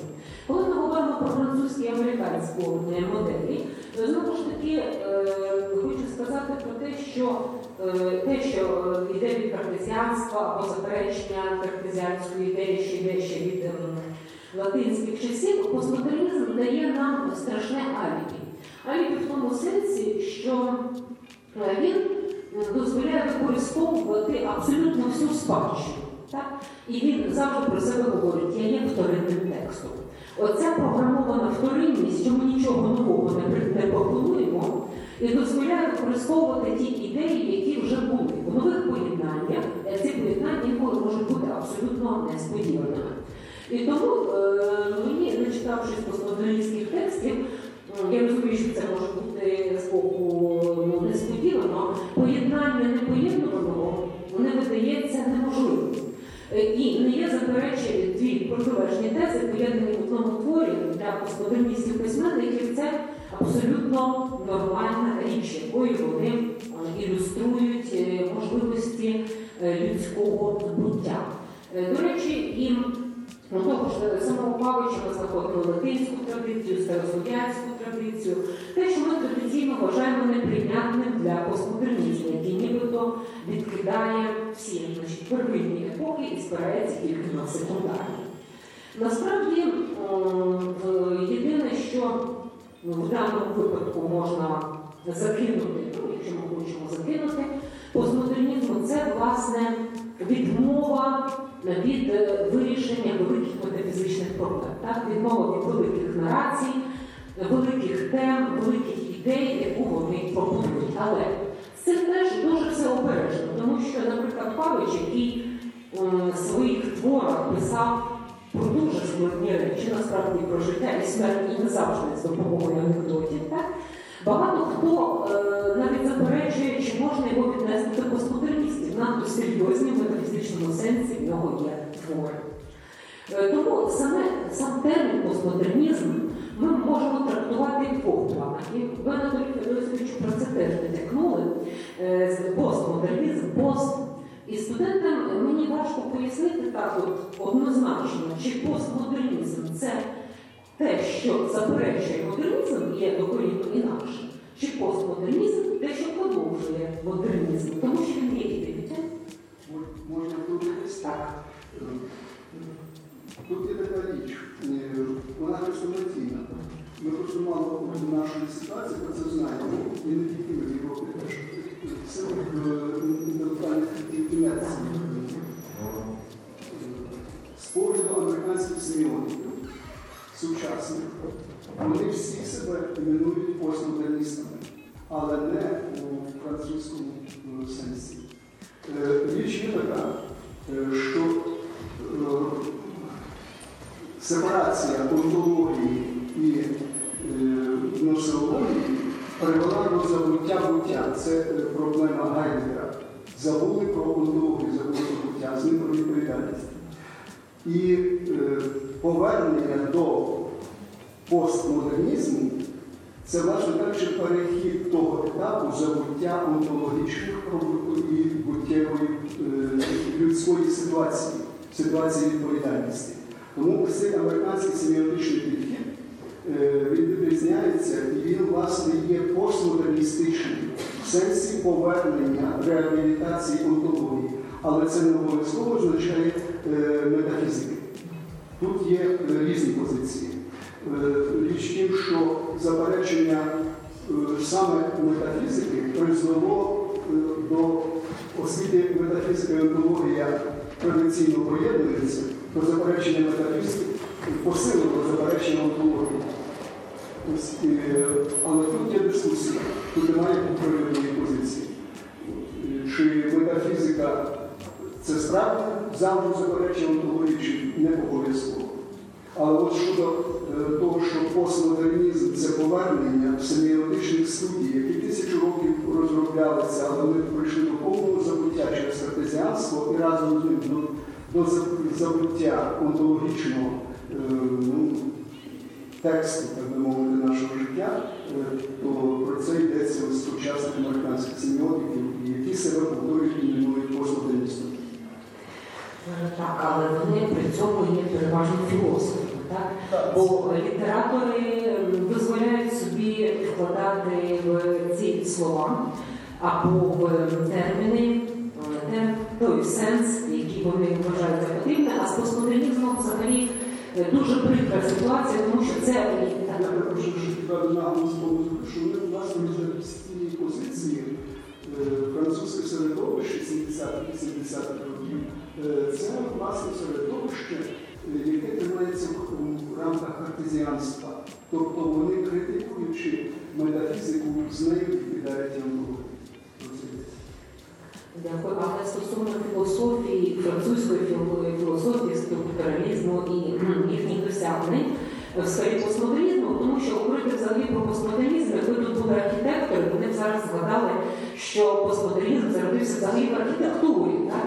І що е, це, значить, Дженкс говорив одне, що ці будівлі, значить, Гау це одне, а постмодерністські ем, будівельні експерименти це інше. От, отже, е, постмодернізм і е, можемо мати за зле зробив одну дуже незручну для науки річ. Він дозволив багатозначність термінів, а оскільки ці терміни дуже часто перекладаються з інших мов, е, і їхні в своїх творах мають на увазі щось зовсім інше, ніж ті, що перекладають, ми маємо велику плутанину. Стосовно філософів і літераторів, я про це вже думала про те, що розвиток філософії постмодернізму у Франції мав дуже погані наслідки здається французької літератури. Подивіться, е, відповідно, якою є французька література, чи розвинувся там в результаті розвитку філософії постмодернізму, власне, це відгалуження постмодерністської літератури. Напевно, меншою мірою, ніж в тих, хто читав в перекладі, так, Деснесер, Хорвати, щось чули, їм подобався Барт, вони переклали його книжку. І вони трактували так, як вони це бачать і це трактують. А е, стосовно антології, Святислав Пасара, якраз е, в романі про велосипедистів, е, сказав, що його герої є отакими собі фігурами без онтологічного покриття. Таким чином, ну, одразу попередивши про небезпеку серйозного трактування його вигаданих героїв, які вигадують інших героїв. Але е, знак цей наш штовхає до теж дуже цікавої теми теми е, історії, так, історії і знаку. Що е, те, що записано, існує, те, що не записане, не існує. І якою мірою наукові тексти, історичні тексти можуть відрізнятися від того, що ну, написали представнику художньої літератури. Але, звичайно, е, ким би не були письменники, чи постмодерністами, чи е, реалістами, мені здається, що всі вони прагнуть е, того, про що згадував Володимир Петрович, свободи творчості. Так? Просто в різні періоди розвитку людської цивілізації, я так це принаймні бачу, ця свобода реалізується по-різному. Реалізується по-різному в залежності від історичної ситуації. Е, В залежності від е, ідеологічних е, певних утисків або їхньої відсутності.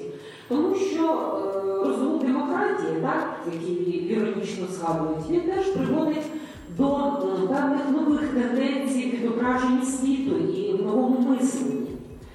Отже, е, ця тема, тема взаємин між людиною і світом є настільки складною, що і кожного разу ми зможемо знайти якісь приклади того, що мають рацію одні, мають рацію інші, що я просто, ну, напевно, не маю компетентності, оскільки я не є філософом, я одразу про це мусила попередити, якщо ви здогадалися з мого викладу, що я, на жаль, не можу глибоко ну, філософськи обґрунтувати свої інтуїтивні ем, спостереження. Власне, є представником тої е, галузі е, науковців або любителів читання е, які пізнають світ, в тому числі і за допомогою книжки. І багато чого я довідалася про світ, і те, що я знаю про музику, про кінематограф, про філософію, до речі, це те, що я прочитала в художній літературі, а потім зацікавилася і почала відмотувати оцей клубочок. Ну, куди мені е, ну, вдалося дійти, це вже інша річ, ну, але я принаймні старалася вселити надію, що не все погано, що Homo виживе, і що література і наука це ті місця, де ми можемо реалізувати свою свободу, і де на нас може чекати чудо. Але тільки коли ми в нього віримо. Бо якщо людина не вірить, чудес з не трапляється. Дякую. Колеги, ще є хвиля часу, можна поставити питання доповідачеві і взяти участь у дискусії. Прошу. Власне, е, в мене не питання, а тут дуже яскраво зараз було продемонстровано дві різних позиції. Це те, що нам е, про це я маю на увазі дискусію помічала Леонідівною паном Віталієм. Е, Вас намагалися, від вас хотіли почути конкретну відповідь, але ви доповідаєте нам про такі речі, яка дає нам зрозуміти, що можна сказати, хотіли загнати в глухий кут, але постмодернізм не має кутів. Е, В тому де вся суть. І ми могли б тут сидіти ще не одну годину, і ви б е, по два різних боки абсолютно е, дуже добре проінформовано обидвоє демонстрували дуже цікаві свої знання, але це зовсім різні позиції. Тобто тут е, гарно просто було е, продемонстровано, що, що таке постмодернізм, що таке певне, попри те, що було лунало про резонатичність, про структуру. І хотіли загнати структуру, але структури немає. І тут вся суть. І відповідей може бути багато, от до чого ведеться. І кожна з цих відповідей може існувати. Це те, що нам пропонує постмодернізм. Лунало питання е, цінностей. Хотілося почути конкретно цінності. Дайте нам таблетку. Цінностей багато. І для кожного є своя цінність. Е, Тобто, е, ну, ставити такі питання, вони будуть провокувати тільки масовість реакції, тому що кожен реагує десь на свого рівня. Маленька ремарка просто дякую. Дякую. Анатолій Федорович, Я реагувати. Е, Передусім я себе ідентифікую свій спосіб мислення, спосіб мислення. Тому ніяких кінців немає. Але різні підходи. Е, Щодо цінностей, ми їх почули. Цінність, яка нас всіх об'єднує і центральна для постмодернізму і французького і. Це свобода людини, цінність свободи, зокрема, індивідуальної свободи людини. Ми про це говорили, але є різні підходи. І в книжці Резома е, Дельоза, це десь 76 рік, напевно. Там є такі от дивні е, нові терміни, які з'являються відомі, але в контексті, е, в новому контексті з'являються. Гібридизація свідомості як позитивне явище, гібридизація життя як позитивне явище. А тепер, коли я чую про гібридні війни, ми, наше мислення заставляє нас міркувати над цим всім.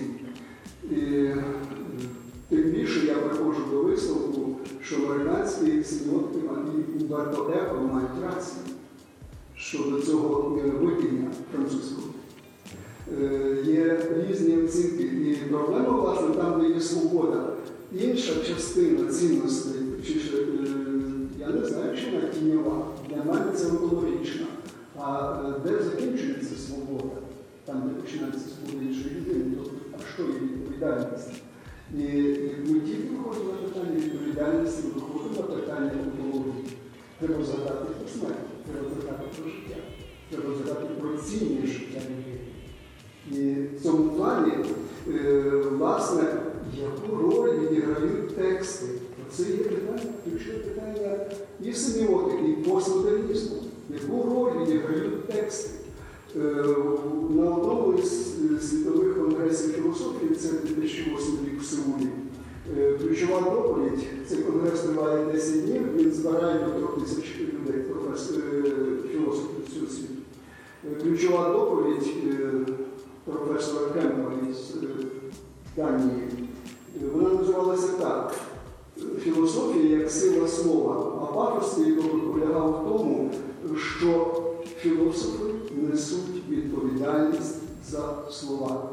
І в мене була спокуса це питання поставити. А чи несуть письменники відповідальність за тексти?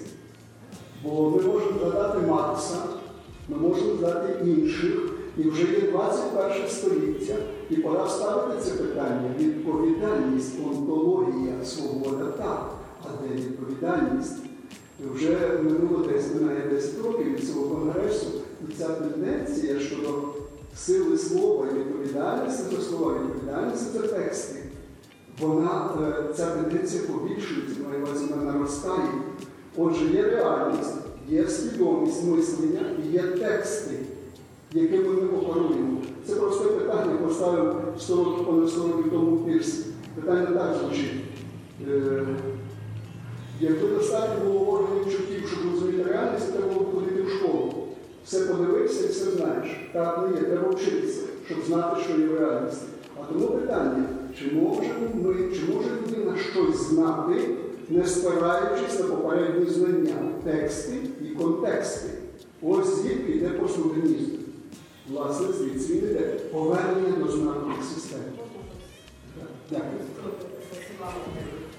Я хочу сказати, що ми відрізняємося трохи філософів від літераторів, тому що е, література, е, головним поняттям літератури є фікція. У цьому будується вся літературна теорія.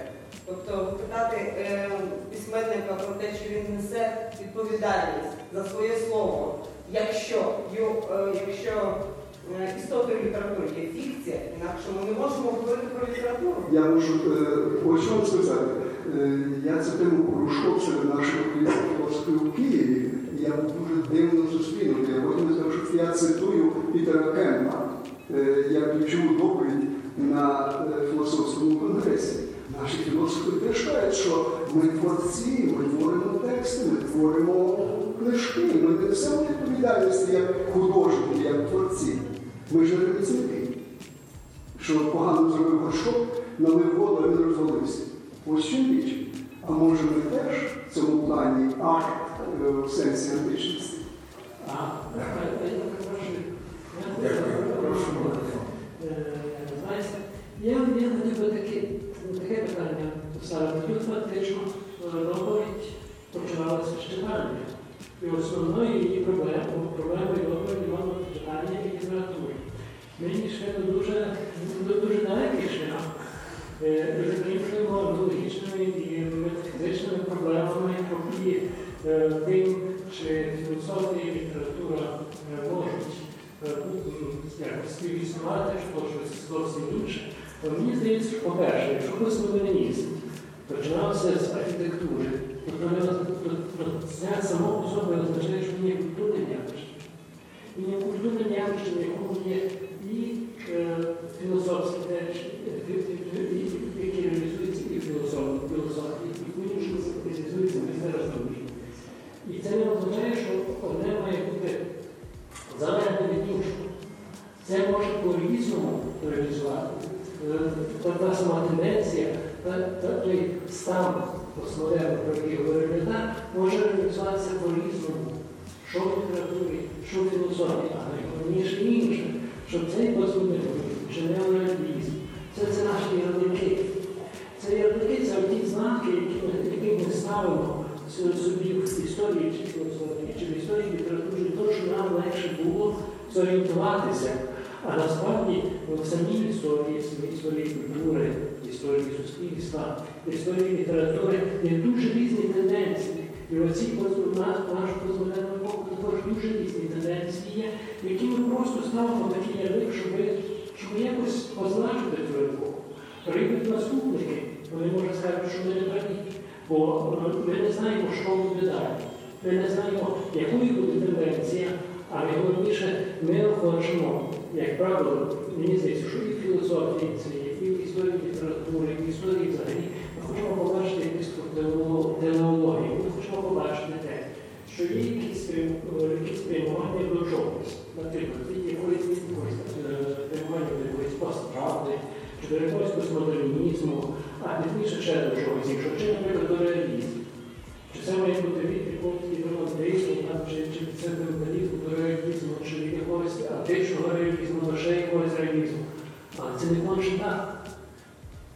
Процес, процеси дуже складні. І якби ми почали їх описувати, ми, не могли написати ні історії літератури, ні історії філософії, тому що ми побачили дуже багато різних процесів.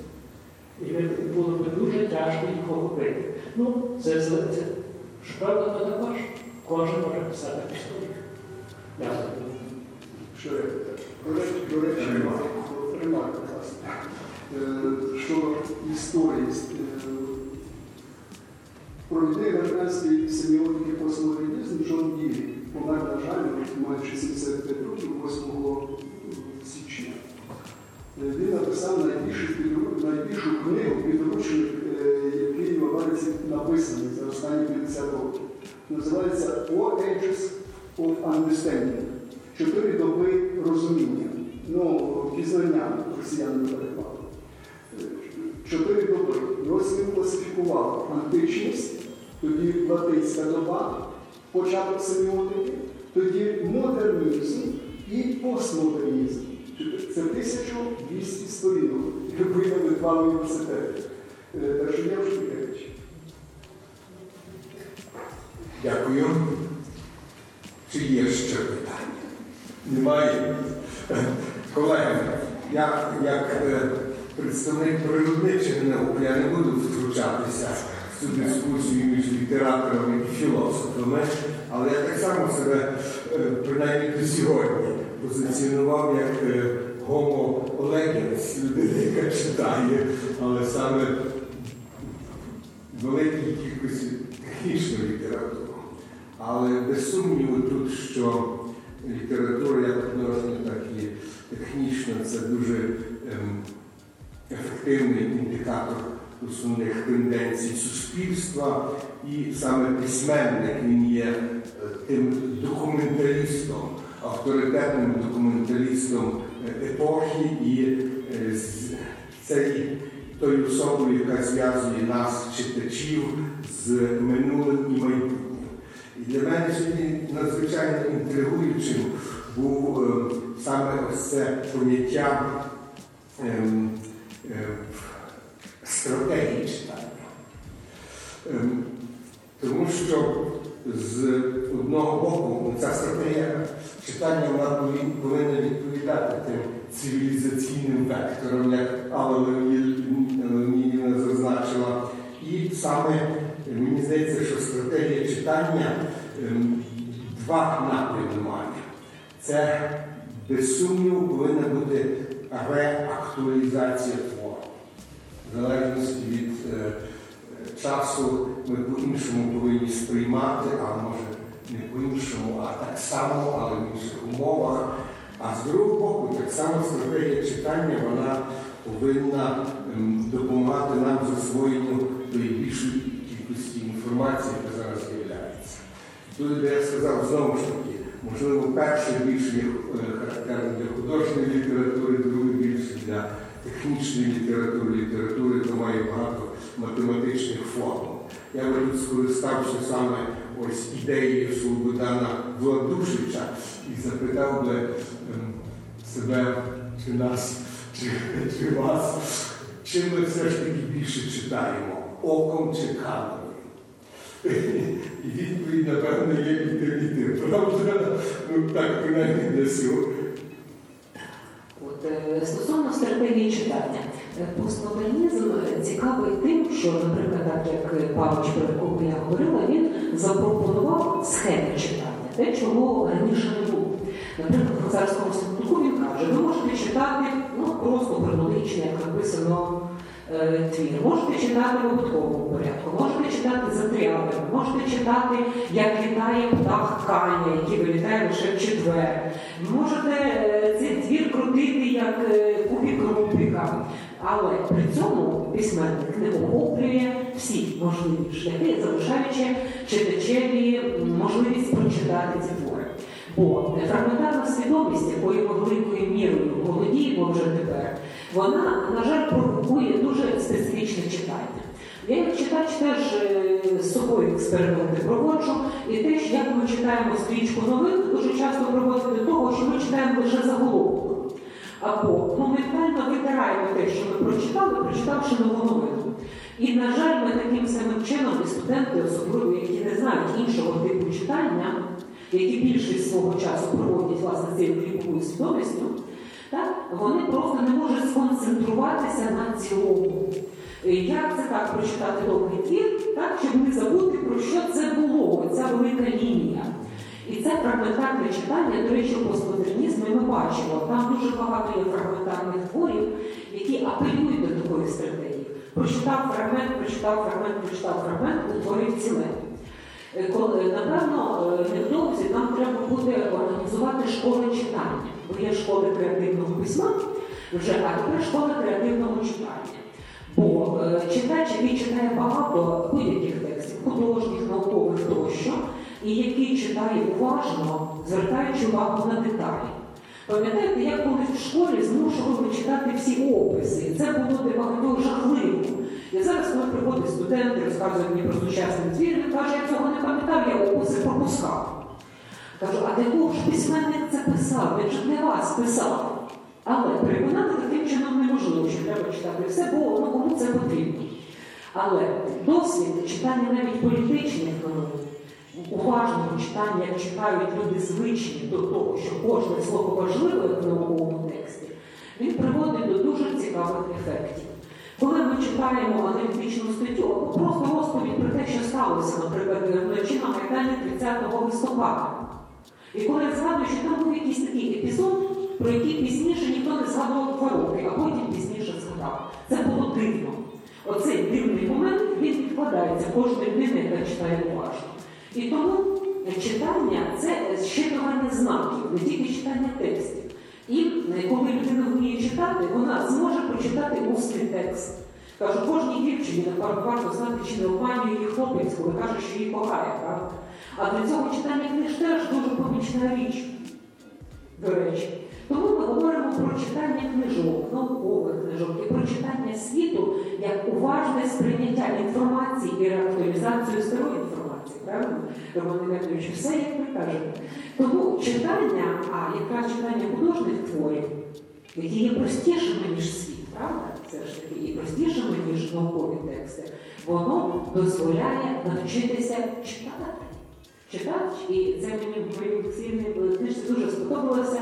Теж Homo sapiens – це от різне це Homo, е, Homo чи різновид Homo sapiens. Це вже наступний етап. Людина, що читає, це Homo sapiens, який трошки виріс над собою. Ну, Богу людини Homo це ще трошки далеко, але от вже є якісь шанси читати корисно, модно. Ну, будете третій раз. так? Дякую. Я дуже. Хотіла б не задавати питання, але ну, ми крутилися по цьому семінару весь час. Думаю, трохи немає часу, знайшла філософська дискусія, думаю, не актуально. Тут повернули на стратегії питання. Я так не втримуюся, можливо, для роздумів, так для майбутніх. Я вам це дуже дякую за дуже доповідь. І завжди дуже приємно слухати Анну Леонідівну. І завжди для себе береш такі е, моменти цікаві, те, що- те, те, те, що ну, завжди щось черпаєш для себе нового.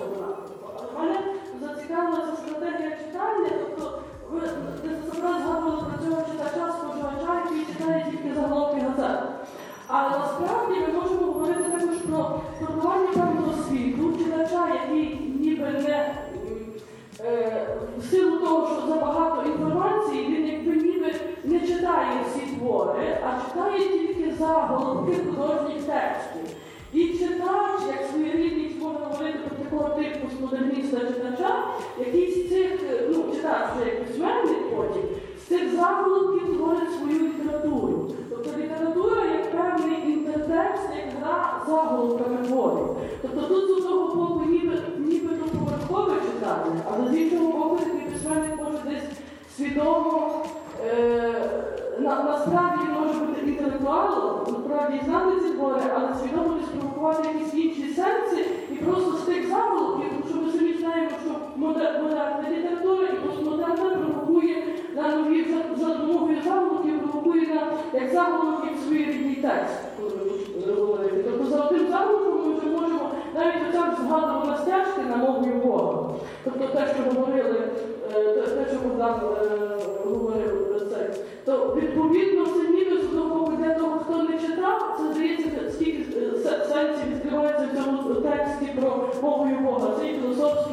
якою мовою Бога. Насправді автор в самому тексті дуже чітко розкриває мовою Бога як мовою е, тою, ну, тобто єврейською мовою.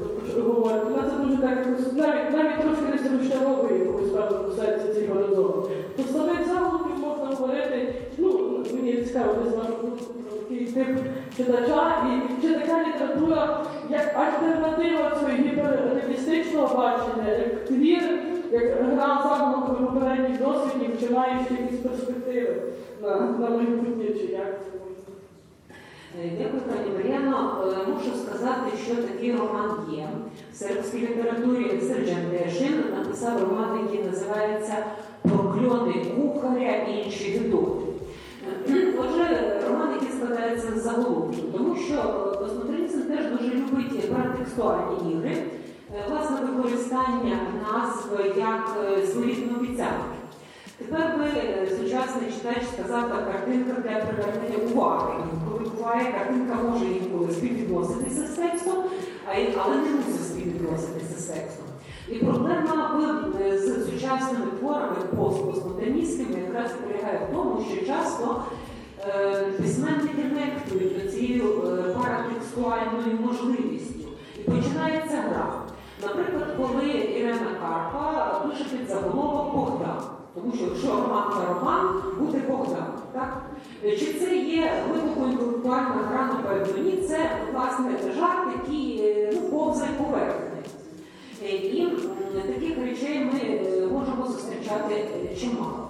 Однак, власне, такий твір, який складається з заголовків, він може бути надзвичайно цікавою інтелектуальною пригодою, тому що тут можуть бути різні стратегії читання. Е, Це може бути, можуть бути назви відомих творів, які актуалізують е, своє наповнення, так? в цьому, може бути інший тип гри. Але в кожному разі омен есномен, назва це доля. І називаючи свій твір, кожен письменник е, певною вірою дає йому таким чином дорогу життя. А якщо він фарширує свій твір чужими назвами, він теж має якусь певну відповідальність за е, оцей твір, який він приготував. Зрештою, в кулінарії ми теж маємо справу і в коктейлях з такими речами, як змішання дуже багатьох компонентів різного смаку. Дякую, колеги. Будемо завершувати семінар і дякуємо Алі Леонідівні за виступ, за плідну дискусію і нові ідеї. Дякую.